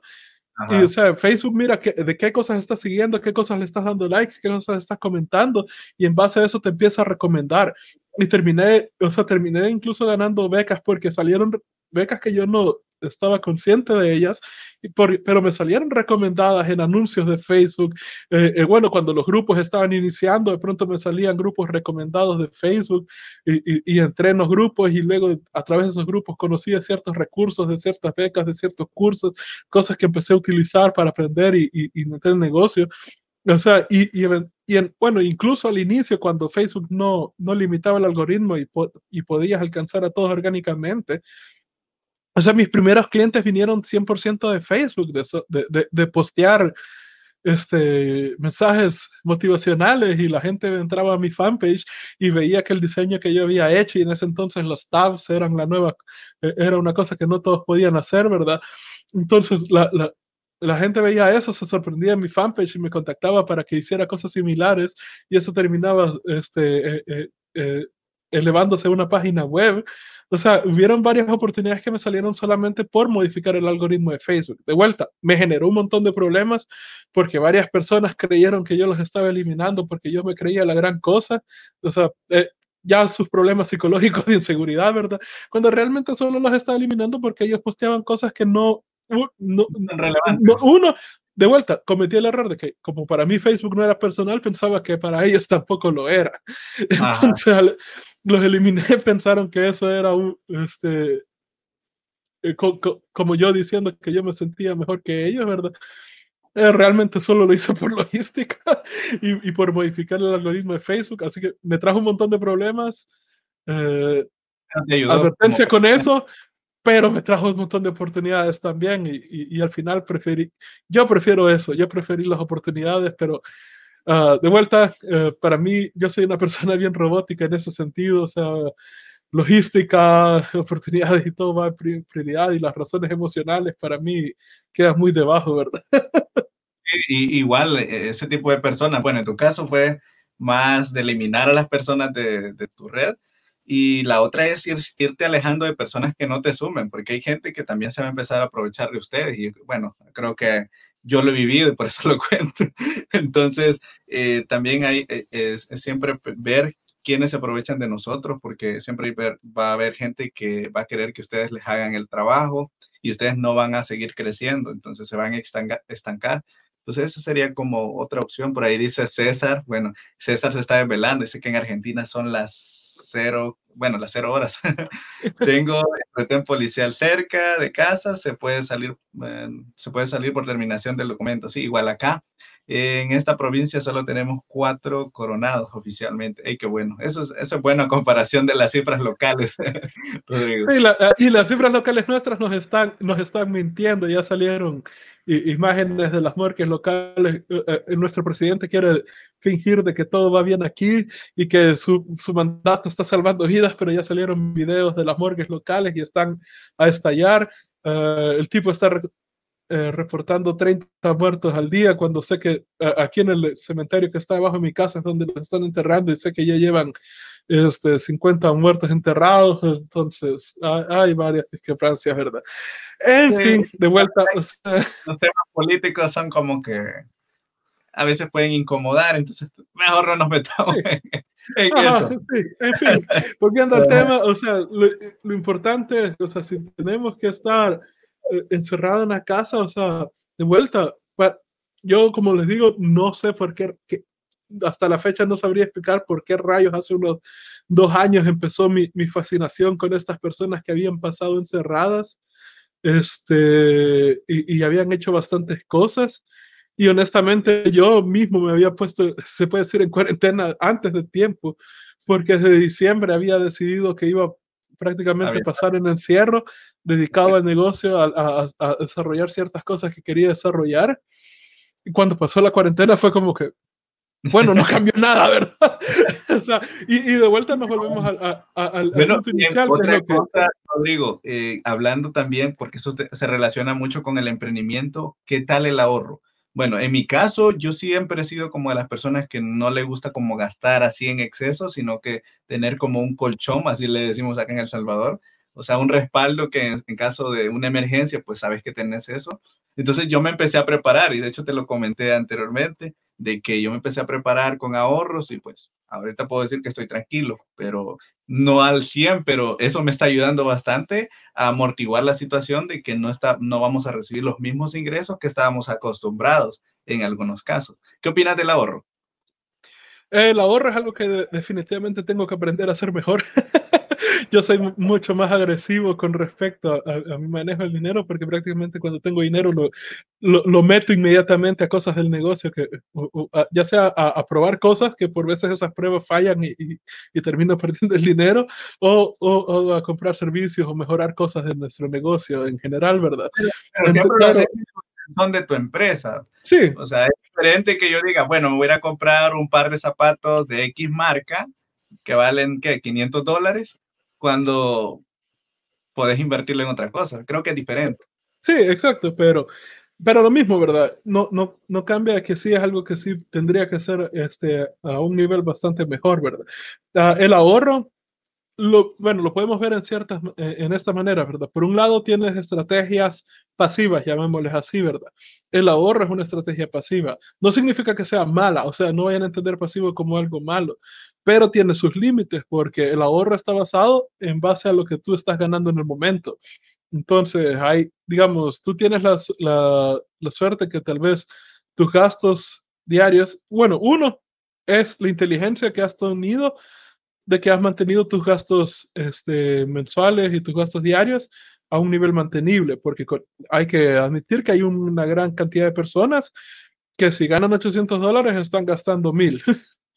o, están gastando todo lo, o sea, todo lo que ganan, todo lo gastan, como tú dices, que en zapatos, que en ropa, que el celular, que el cable, cosas por el estilo, ¿verdad? Y, y he conocido varias personas que lo mismo, ¿verdad? Empiezan a ganar más y más y más, pero en cierto sentido la calidad de vida no, a, nivel emocional o lo que sea, no mejora, porque siguen comprando más cosas, ¿verdad? Entonces, tú, tú fuiste inteligente en ese sentido, mantuviste tu, tu, tu costo de vida al raya y tuviste la disciplina suficiente para no gastar más de lo necesario, ¿verdad? Y meterlo ahí. Yo, este, y meterlo a los ahorros, ¿verdad? Eso es bueno, pero también tenemos que mencionar que la realidad de Latinoamérica en general, hay bastantes personas que están viviendo justo. O sea, si, si tú eres una de las personas que está ganando el salario mínimo, eh, la capacidad de ahorro no va a ser la gran cosa, ¿verdad? Entonces... Rodrigo, perdón, es eh, ahorrar no solamente se trata de tener el dinero ahí guardado, sino también yo lo llamaría como inversión o sea, invertir en educación creo que al final siempre ayuda, porque invertir en cursos, libros o, herramientas que te ayuden en tu empresa o negocio, pues eso también es, es como, yo lo vería como también una especie de ahorro, que al final es como una inversión. Sí, como, este, de vuelta, ¿verdad? Entonces, si eres una de las personas que tiene, este, un salario muy, muy ajustado para los costos de vida básicos, eh, el ahorro solo te va a llevar a, cierto punto, ¿verdad? Y aún así consideraría que sería bueno ahorrar lo que se pueda, ¿verdad? Sea, si puedes ahorrar solamente dos centavos, ahorra esos dos centavos. No se trata tanto del beneficio que vas a obtener de ahorrar esos dos centavos al día o lo que sea, ¿verdad? Sino que de crear la práctica este, diaria de que estás ahorrando en algo, ¿verdad? Entonces, hay una frase que Carl Jung dijo que este, eh, no tiene tanto que ver como religión, sino, pero él dijo, el hombre moderno no logra ver a Dios porque no está dispuesto a verlo suficientemente bajo. Eh, lo que se refiere es que a lo que se refería Jung es que hay muchas personas que cuando quieren empezar a, este, tomar una, una tarea realmente importante que va a ir a, a largo plazo, ¿verdad? Lo que muchos humanos cometemos, el error es decir, oh, digamos, quiero bajar de peso, oh, voy a hacer este montón de ejercicio y voy a ir al gimnasio todos los días y voy a hacer una hora este, de, ejercicio todos los días o, o, de vuelta con volviendo al ahorro, voy a ahorrar, qué sé yo, si gano 500 dólares al, al mes, voy a ahorrar este 100 dólares al, al, mes y cosas por el estilo, ¿verdad?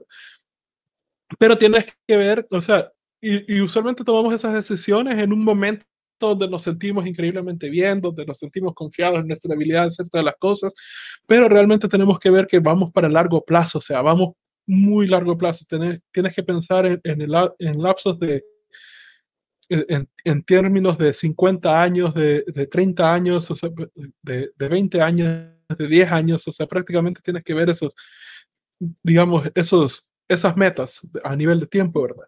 Entonces, ok, empezamos solamente con un año, Chivo, ¿es realista que te vayas a sentir así de seguro, así de emocionado con respecto a hacer lo que vas a hacer todos los pinches días de un solo año? No, Van a haber días que te vas a sentir como la mierda. Vas a haber días que te van a salir cosas que no estabas esperando. Van a haber días que te salga alguna emergencia, se arruinó algo y tengas que gastar. Entonces, o sea, se tiene que, uno tiene que bajarse el ego, del ego un poco, y no tienes que, o sea, no tienes que planear en base a tu mejor momento, que es lo que estás sintiendo ahorita, a la hora de empezar, ¿verdad? Que voy a hacer tanto, ¿verdad? No, tienes que planear para el, absoluto peor día, donde te vas a despertar y todo te va a ir del orto, e incluso tu energía se va a sentir este, cagada, no, no, no vas a tener energía, tus pensamientos van a estar. En base a eso, ¿cuál es lo absolutamente, lo absolutamente mínimo requerimiento que tengo que cumplir en el día? Donde aún si me siento como la peor mierda del mundo en ese momento y mi cerebro no me está ayudando y, y, y nada me está saliendo bien, yo sea capaz de hacer eso. Entonces, por ejemplo, ahí es donde empieza, ¿verdad? Ok, ¿puedes ahorrar un centavo? Sí, ahorrar centavo. Y, no, y luego no te estás golpeando vos mismo, no, pero pudiste haber ahorrado más y que no. No, no, no, no, no, no, no, no. Ahorrar el pinche centavo, agradecer que fuiste lo fuerte posible para ahorrar el pinche centavo y seguir adelante. No se trata de lo que vas a ahorrar en, enormemente en cuestión de tiempo corto, se trata de crear la práctica de que estás haciendo eso todos los días. O sea, y es más, ahorita he bajado yo, este, he, logrado rebajar más de 50 libras y empecé de, de hacer literalmente de, la práctica de, levantar las pesas 10 veces nada más. O sea, y luego después de hacer, después de, de 30 a los 20 días, yo me he dado cuenta ya que si empiezo una práctica bien, bien, bien pequeña, toma aproximadamente unos 20 días para que ya me empiece a sentir cómodo con ella, en los últimos 10 días siento yo como un gran estallido en la práctica, pero de pronto, de vuelta, mes número 2, mes número 3, de pronto desperté un día donde me siento bastante mal. Meta mínima, las 10 pesas, ya estuvo, o sea, es algo que ni siquiera mi, cerebro pone resistencia al respecto. Mm. Entonces, es, es, algo de hacerlo, y, y, de hacerlo poquito a poquito, o sea, este, de, hay días donde te vas a sentir mucho mejor y vas a poder hacer mucho más, pero hay días de vuelta, tenés que reconocer los días donde te vas a sentir mal o todo te vaya mal y tenés que hacer la, la, el mínimo esfuerzo necesario, o sea, el mínimo esfuerzo requerido que tú te has puesto, ¿verdad? Que no te va a dar problema. Entonces, pues, piensa para los peores días, ¿verdad?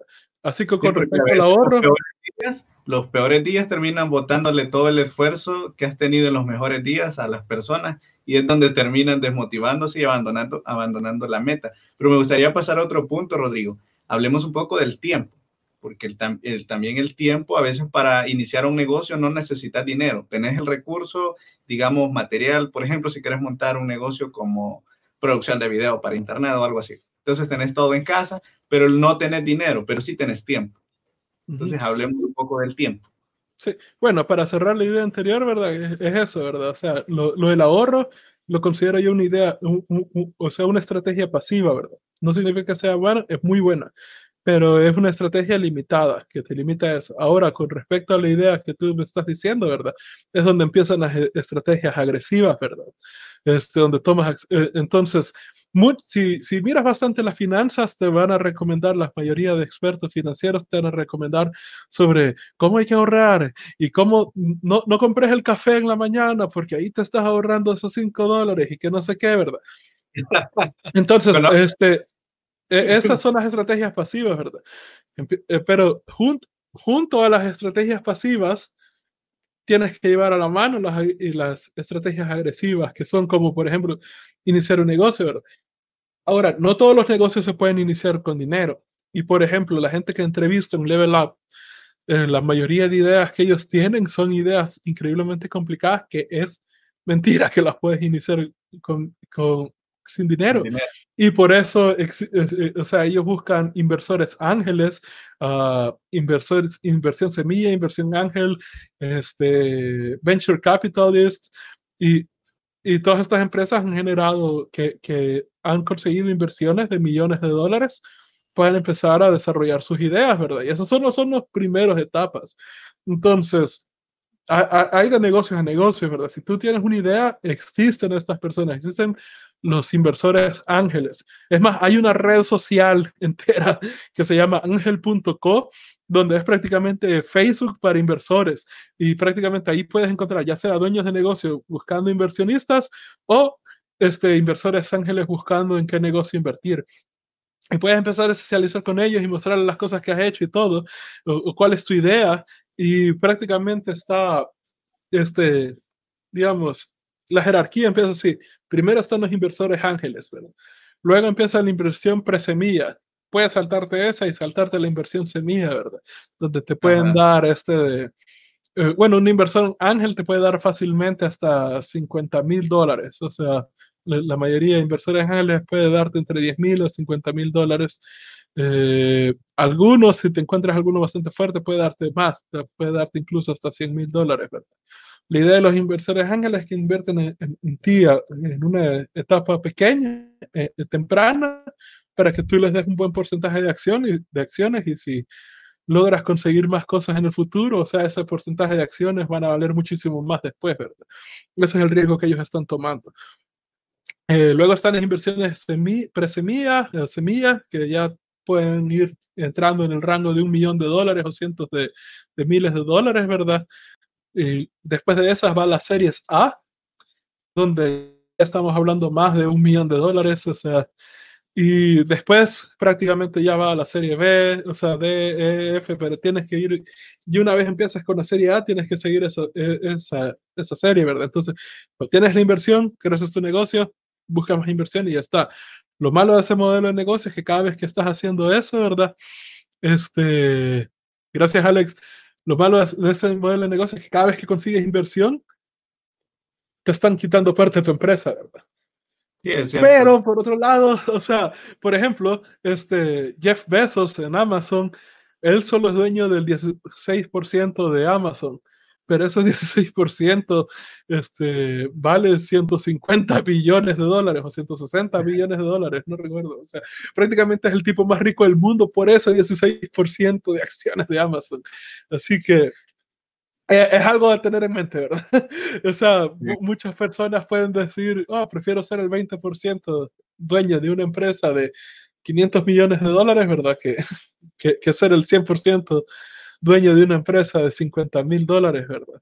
Este, es, es, son cosas de 50 mil dólares al año, ¿verdad? Entonces, como, son cosas a, a, a, ahí, ¿verdad? Por otro lado, ¿verdad? Hay ideas que sí puedes empezar sin absolutamente nada.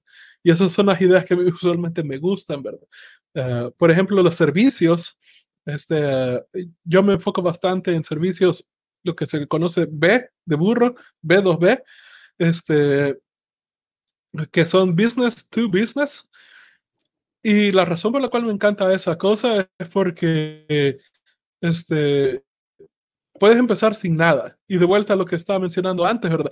Yo pasé con Epic Web Studio haciendo la página web, queriendo que se viera perfecta para impresionar a mis primeros clientes. Mis primeros clientes me compraron este, eh, los servicios sin, sin, ver mi página web. Y ahí me cayó la peseta. Joder, acabo de gastar tres meses haciendo esta babosada por nada. Y cuando empezamos Frame Freak Studio, empezamos sin nombre Empezamos sin página web, empezamos sin absolutamente una mierda para mostrar y durante el primer año conseguimos un proyecto de, de, este, de 55 mil dólares. Logramos... Es centrarse en el producto. O en, el, en el, servicio que estás vendiendo. El servicio, servicio, perdón.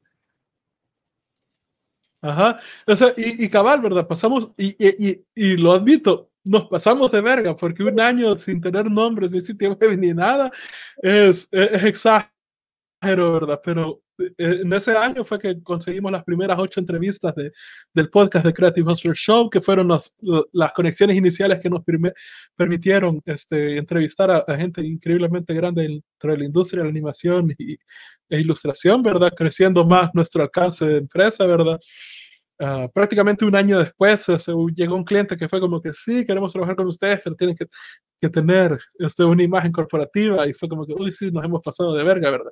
Prácticamente estamos trabajando como si fuera un, un grupo de freelancers sin, sin, sin nombre ni nada. El Frame Freak Studio nació de frustración, el nombre de Frame Freak Studio nació de frustración después de pasar dos semanas tratando de, de crear un nombre que, que, estuviera libre para comprar el dominio y todos los nombres están ocupados. Y, y al final a, a, una chica se le, se le ocurrió como que, hey, Frame Freak Studio. Y fue como, ¿qué significa? Ah, verga, buscar si existe, ¿verdad? Y, y, y, lo buscamos y estaba libre, fue como comprado, ¿verdad? O sea, ni siquiera pensamos bien el nombre, solo como que está, era libre y ya estuvo. Y, la primera página web que tuvimos fue eh, un video y, el, y el, o sea, el logo, el video y un botón de contáctenos ahora debajo. Eso era todo el sitio web que teníamos. Y así empezamos. Y, y, prácticamente, si, si, vas a la página web de ahora, ahora se mira genial, pero empezó modificándose poco a poco. Y los primeros clientes, o sea, los conseguimos sin nada. Y tengo varios amigos que igual, con, el con esa idea de vender servicios a negocios, o sea, lo hicieron de golpe, sin tener página web, sin tener página para mostrar, o sea, y, y fácilmente puedes hacer esto. Y la estrategia que nosotros utilizamos es como que, ok, tengo tal servicio, ¿verdad? Es como, qué sé yo, hago diseño web para empresas o, o videos para empresas o lo que sea. Es como, empiezo a enviarle emails a dueños de, de, negocios como que, hey, soy tal, estamos empezando una empresa este, y queremos conseguir nuestros primeros tres clientes lo antes posible. Así que este, es, estamos dispuestos a darte nuestros servicios, nuestro producto a precio de producción, el precio de producción es un poquito mentira, no, no es del todo real, ¿verdad? Pero este, a precio de producción o al 50% de descuento, lo que sea, ¿verdad? Que puedas dar. Este, y lo único que pedimos a cambio es que si te encanta nuestro servicio, si te encanta lo que hemos hecho, nos des un testimonio y nos recomiendas a tres personas más. Que, que o, dos, o, o, dos o tres personas más que puedan utilizar nuestro servicio. Y empiezas a, a, conectar personas así y algunos te van a tomar la oferta, ¿verdad? Entonces, ¿por qué digo que el precio de producción es un poco mentira? Porque, porque no conviene dar justo el precio de, de, de, del costo de producción, porque pueden salir cosas que no hayas pensado y puedes necesitar dinero extra. Entonces, por ejemplo, en mi caso de los videos iniciales que estábamos haciendo para, para la oferta más básica que teníamos, mi costo de producción era 150 dólares en ese entonces. Yo trataba de asegurar que, pudiera conseguir al menos 250 y tener ese margen de 100 dólares extra por si salían cosas que no había, problemas extras que no había pensado y salieron. Pero como tenía el dinero extra, podía, podía cubrirlos y el cliente jamás se dio cuenta de que hubo un problema. Este, se hicieron las ventas sacamos los testimonios y ahora si vas a la página de nosotros en Frame Freak Studio en clientes vas a hallar una cantidad exagerada de, de gente este, recomendando nuestros servicios, ¿verdad? Este, y lo bueno es que si empiezas de esta manera, consigues tus primeros tres clientes de esta manera si quedan realmente felices con tu servicio, tienes tus testimonios y ahora ellos están recomendando a dos o tres personas más. Ahora, puedes incluso motivarlos aún más a que recomienden a otras personas. Es como que si los recomiendas a estas personas y estas personas compran de nuestros servicios, tú vas a obtener tanto dinero, ¿verdad? Por ejemplo, nosotros con la oferta más básica, si nos recomiendas a una persona y esta persona este, compra nuestros servicios, tú tienes inmediatamente 50 dólares de esta venta, ¿verdad? Y es lo que decimos, eh, esta, tú vas a tener 50 dólares de esta venta, esa persona va a tener 50 dólares de descuento, nosotros vamos a tener un cliente, todos felices. Esa es nuestra oferta con respecto a las, a, a las referencias, ¿verdad? Entonces, de tres clientes pasaste a tener tres clientes potenciales, los cuales van a ver el testimonio de esta persona que ellos conocen diciendo, hey, a huevo, esa, esta, es, es, esta persona es recomendado para trabajar, hicieron nuestro servicio y cosas así, lo cual va a abrir más la oportunidad de que, este, de que estas personas quieren comprar de ti, ya a ellos les vendes este producto a, a, a precio completo, ¿verdad? Y puedes repetir esta, esta estrategia, ¿verdad? Cada cliente que va cerrando, recomendarnos a dos o tres personas, de cada venta que salga, tú ganas tanto dinero. Y estas personas obtienen tanto descuento, todos ganamos pum, otra vez. Entonces puedes ir haciendo ese efecto dominó, ¿verdad? Cada cliente que va sacando, pum, más clientes, pum, más clientes, pum, más clientes. Y así es como prácticamente empiezas un negocio sin tener absolutamente nada de dinero. Y obviamente una vez contienes el dinero empiezas a invertirlo en la página web y lo que sea. Y sí, ni siquiera necesitas saber el servicio que estás vendiendo. O sea, yo no sé hacer videos, pero, o sea, vendo el video, contrato a las personas que saben hacer el video, les pago lo que ellos quieren y yo gano uno, este, la, y, y, de la ganancia saco eso, ¿verdad? Entonces, como... Sí. Yo digo que el, el, sitio web te sirve para tener una formalidad, o sea, pero inicialmente no es como tanto una prioridad. Si ya de repente tenés un poco trabajado el servicio que haces y conforme te vaya generando formalidad, pues ahí sí va a ser importante pero sí, siempre se recomienda. Sí, exacto. Y también el sitio web es presencia en, Google, presencia en los motores de búsqueda. Y de vuelta, si te has tomado el tiempo para hacer la, los cursos que mencionamos de HubSpot Academy, este, y, y, y empleas eso, e, ese conocimiento en tu sitio web, entonces prácticamente empiezas a crear una estrategia donde la cual la gente que está buscando tus servicios te va a encontrar naturalmente en Google y te van a contratar. O sea, entonces, eh, pero es una estrategia más a largo plazo. ¿Verdad? Sí. Sea, prácticamente el durante el primer año es posible que no vayas a ver los mejores resultados del mundo, pero volvemos al inicio de la conversación, ¿verdad? Lo importante es que ahorita estés haciendo las cosas que te van a servir dentro de tres años. Y eso es una constante que nosotros en esta generación tenemos que mantener, ya sean empleados, ya sean estudiantes, ya sea que sea. Trata de ver, o sea, trata de, descubrir qué es esta cosa que tú vas a necesitar bastante dentro de tres años. Por ejemplo, nosotros estamos empezando a poner atención en, en la realidad virtual y realidad aumentada para animaciones no es algo que va, sea necesario para allá, probablemente va a estar más fuerte dentro de 10 años, así que nos da un poco de margen, pero desde ya estamos poniendo atención en esas cosas. Sí, porque por ejemplo en educación, eso está, bueno, hace unos días me contactó una marca a mí, pero fue más que todo del lado de Europa para tratar de hacer algo en Latinoamérica con la parte de educación y la realidad aumentada. Entonces, hay como que dos empresas ahorita peleándose el terreno de la realidad aumentada a nivel educativo. Y si eso ya está pasando es porque va a empezar a agarrar mucho auge y no solo a nivel de educación, sino que a nivel de comercial, ¿verdad?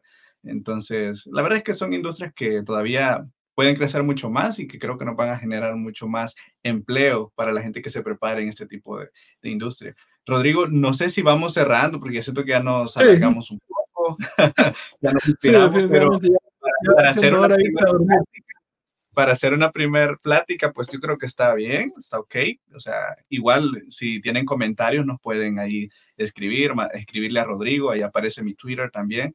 Eh, nos pueden seguir y pues de repente si tienen sugerencia de, de, de, otro tema que quieran que abordemos, al final son temas bien abiertos, no son temas bien así secuenciales con el contenido, sino que todo lo vamos haciendo en base a las preguntas que se van realizando en el chat y en base a lo que voy abordando a, Rodrigo.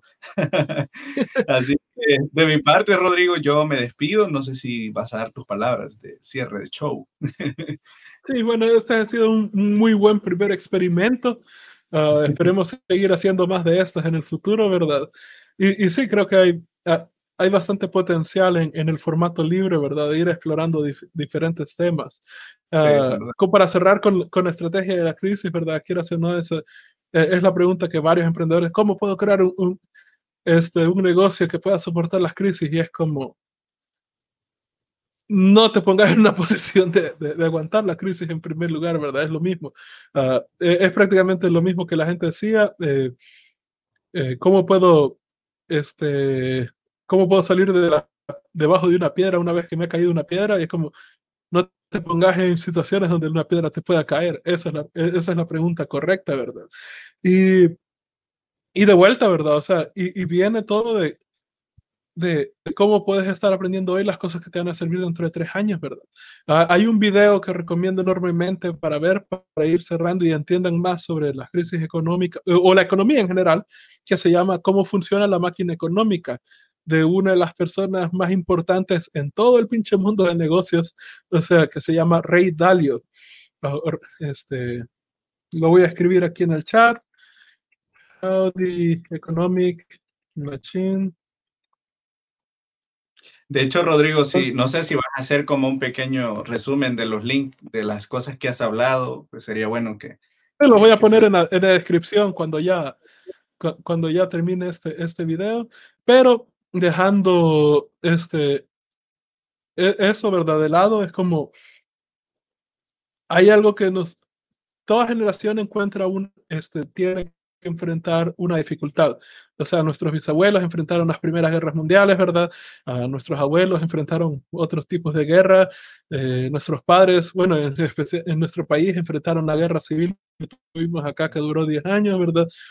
bueno, 12 años realmente, eh, todos enfrentamos un, una problemática, un, un, tema, por así decirlo. Nuestra generación, la problemática, y esto lo he mencionado varias veces, que va a enfrentar es que como humanos tenemos este deseo de, de llegar al punto donde podemos decir, ya llegamos, ya podemos estar tranquilos, o sea, puedo sentarme en el sofá y relajarme, ya no tengo que aprender nada y todo va a correr. Esa idea tiene que morir. Ese es el reto de nuestra generación.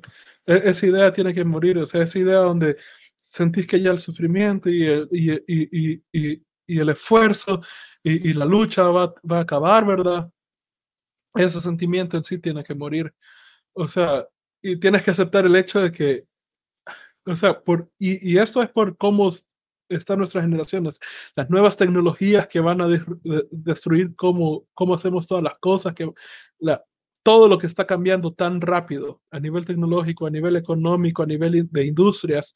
O sea, e, esto no se va a detener, solo ir más rápido y tenemos que ir aprendiendo cómo, cómo adaptarnos ante estos cambios de antemano, ¿verdad? Entonces, este es el reto que nosotros tenemos que pasar. En los buenos tiempos, esos son los buenos tiempos donde tú tienes que ver cómo crecer lo antes posible y al mismo tiempo cómo prepararte para los tiempos difíciles. Porque los tiempos difíciles van a llegar, siempre van a llegar y, y, al menos cada 10 años vas a enfrentar un momento bien jodido.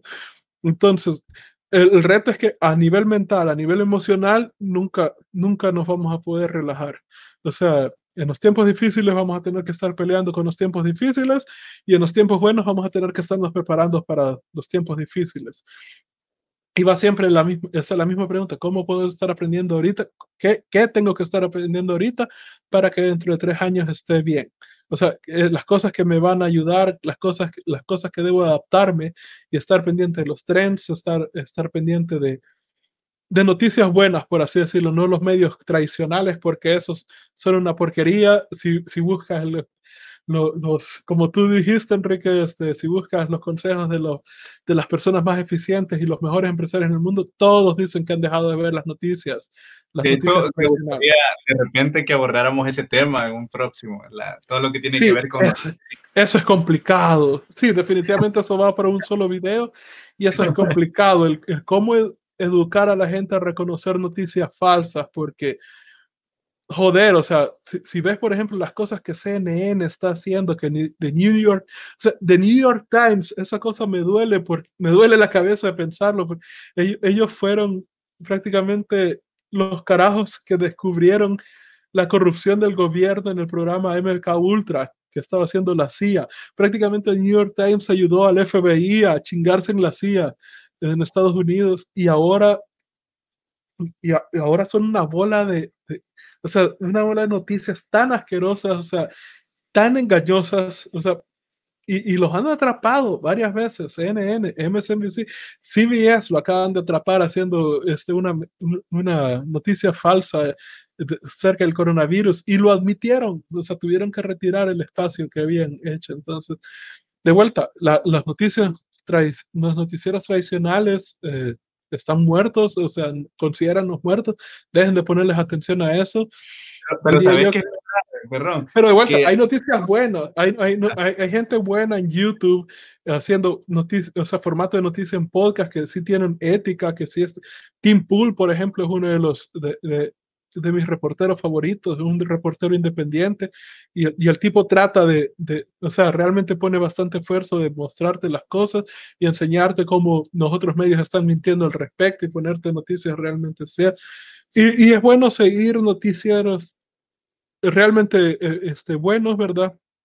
Porque, eh, de vuelta, esto se puede, si es el indicado para tu camino, y eso siempre, dependiendo de la meta personal que tú tienes, pero si es, este es el indicado eh, para el camino que tú has elegido, puede iluminarte oportunidades que están ciegas para los demás. Mm, sin duda. Bueno, entonces yo creo que vamos cerrando hasta acá, Rodrigo, ahí me decís cuando nos conectamos y compartimos otra vez con la audiencia. Ha sido un gustazo de mi parte, cuídense mucho y dejamos hasta acá el programa. Buenísimo, nos vemos. Adiós.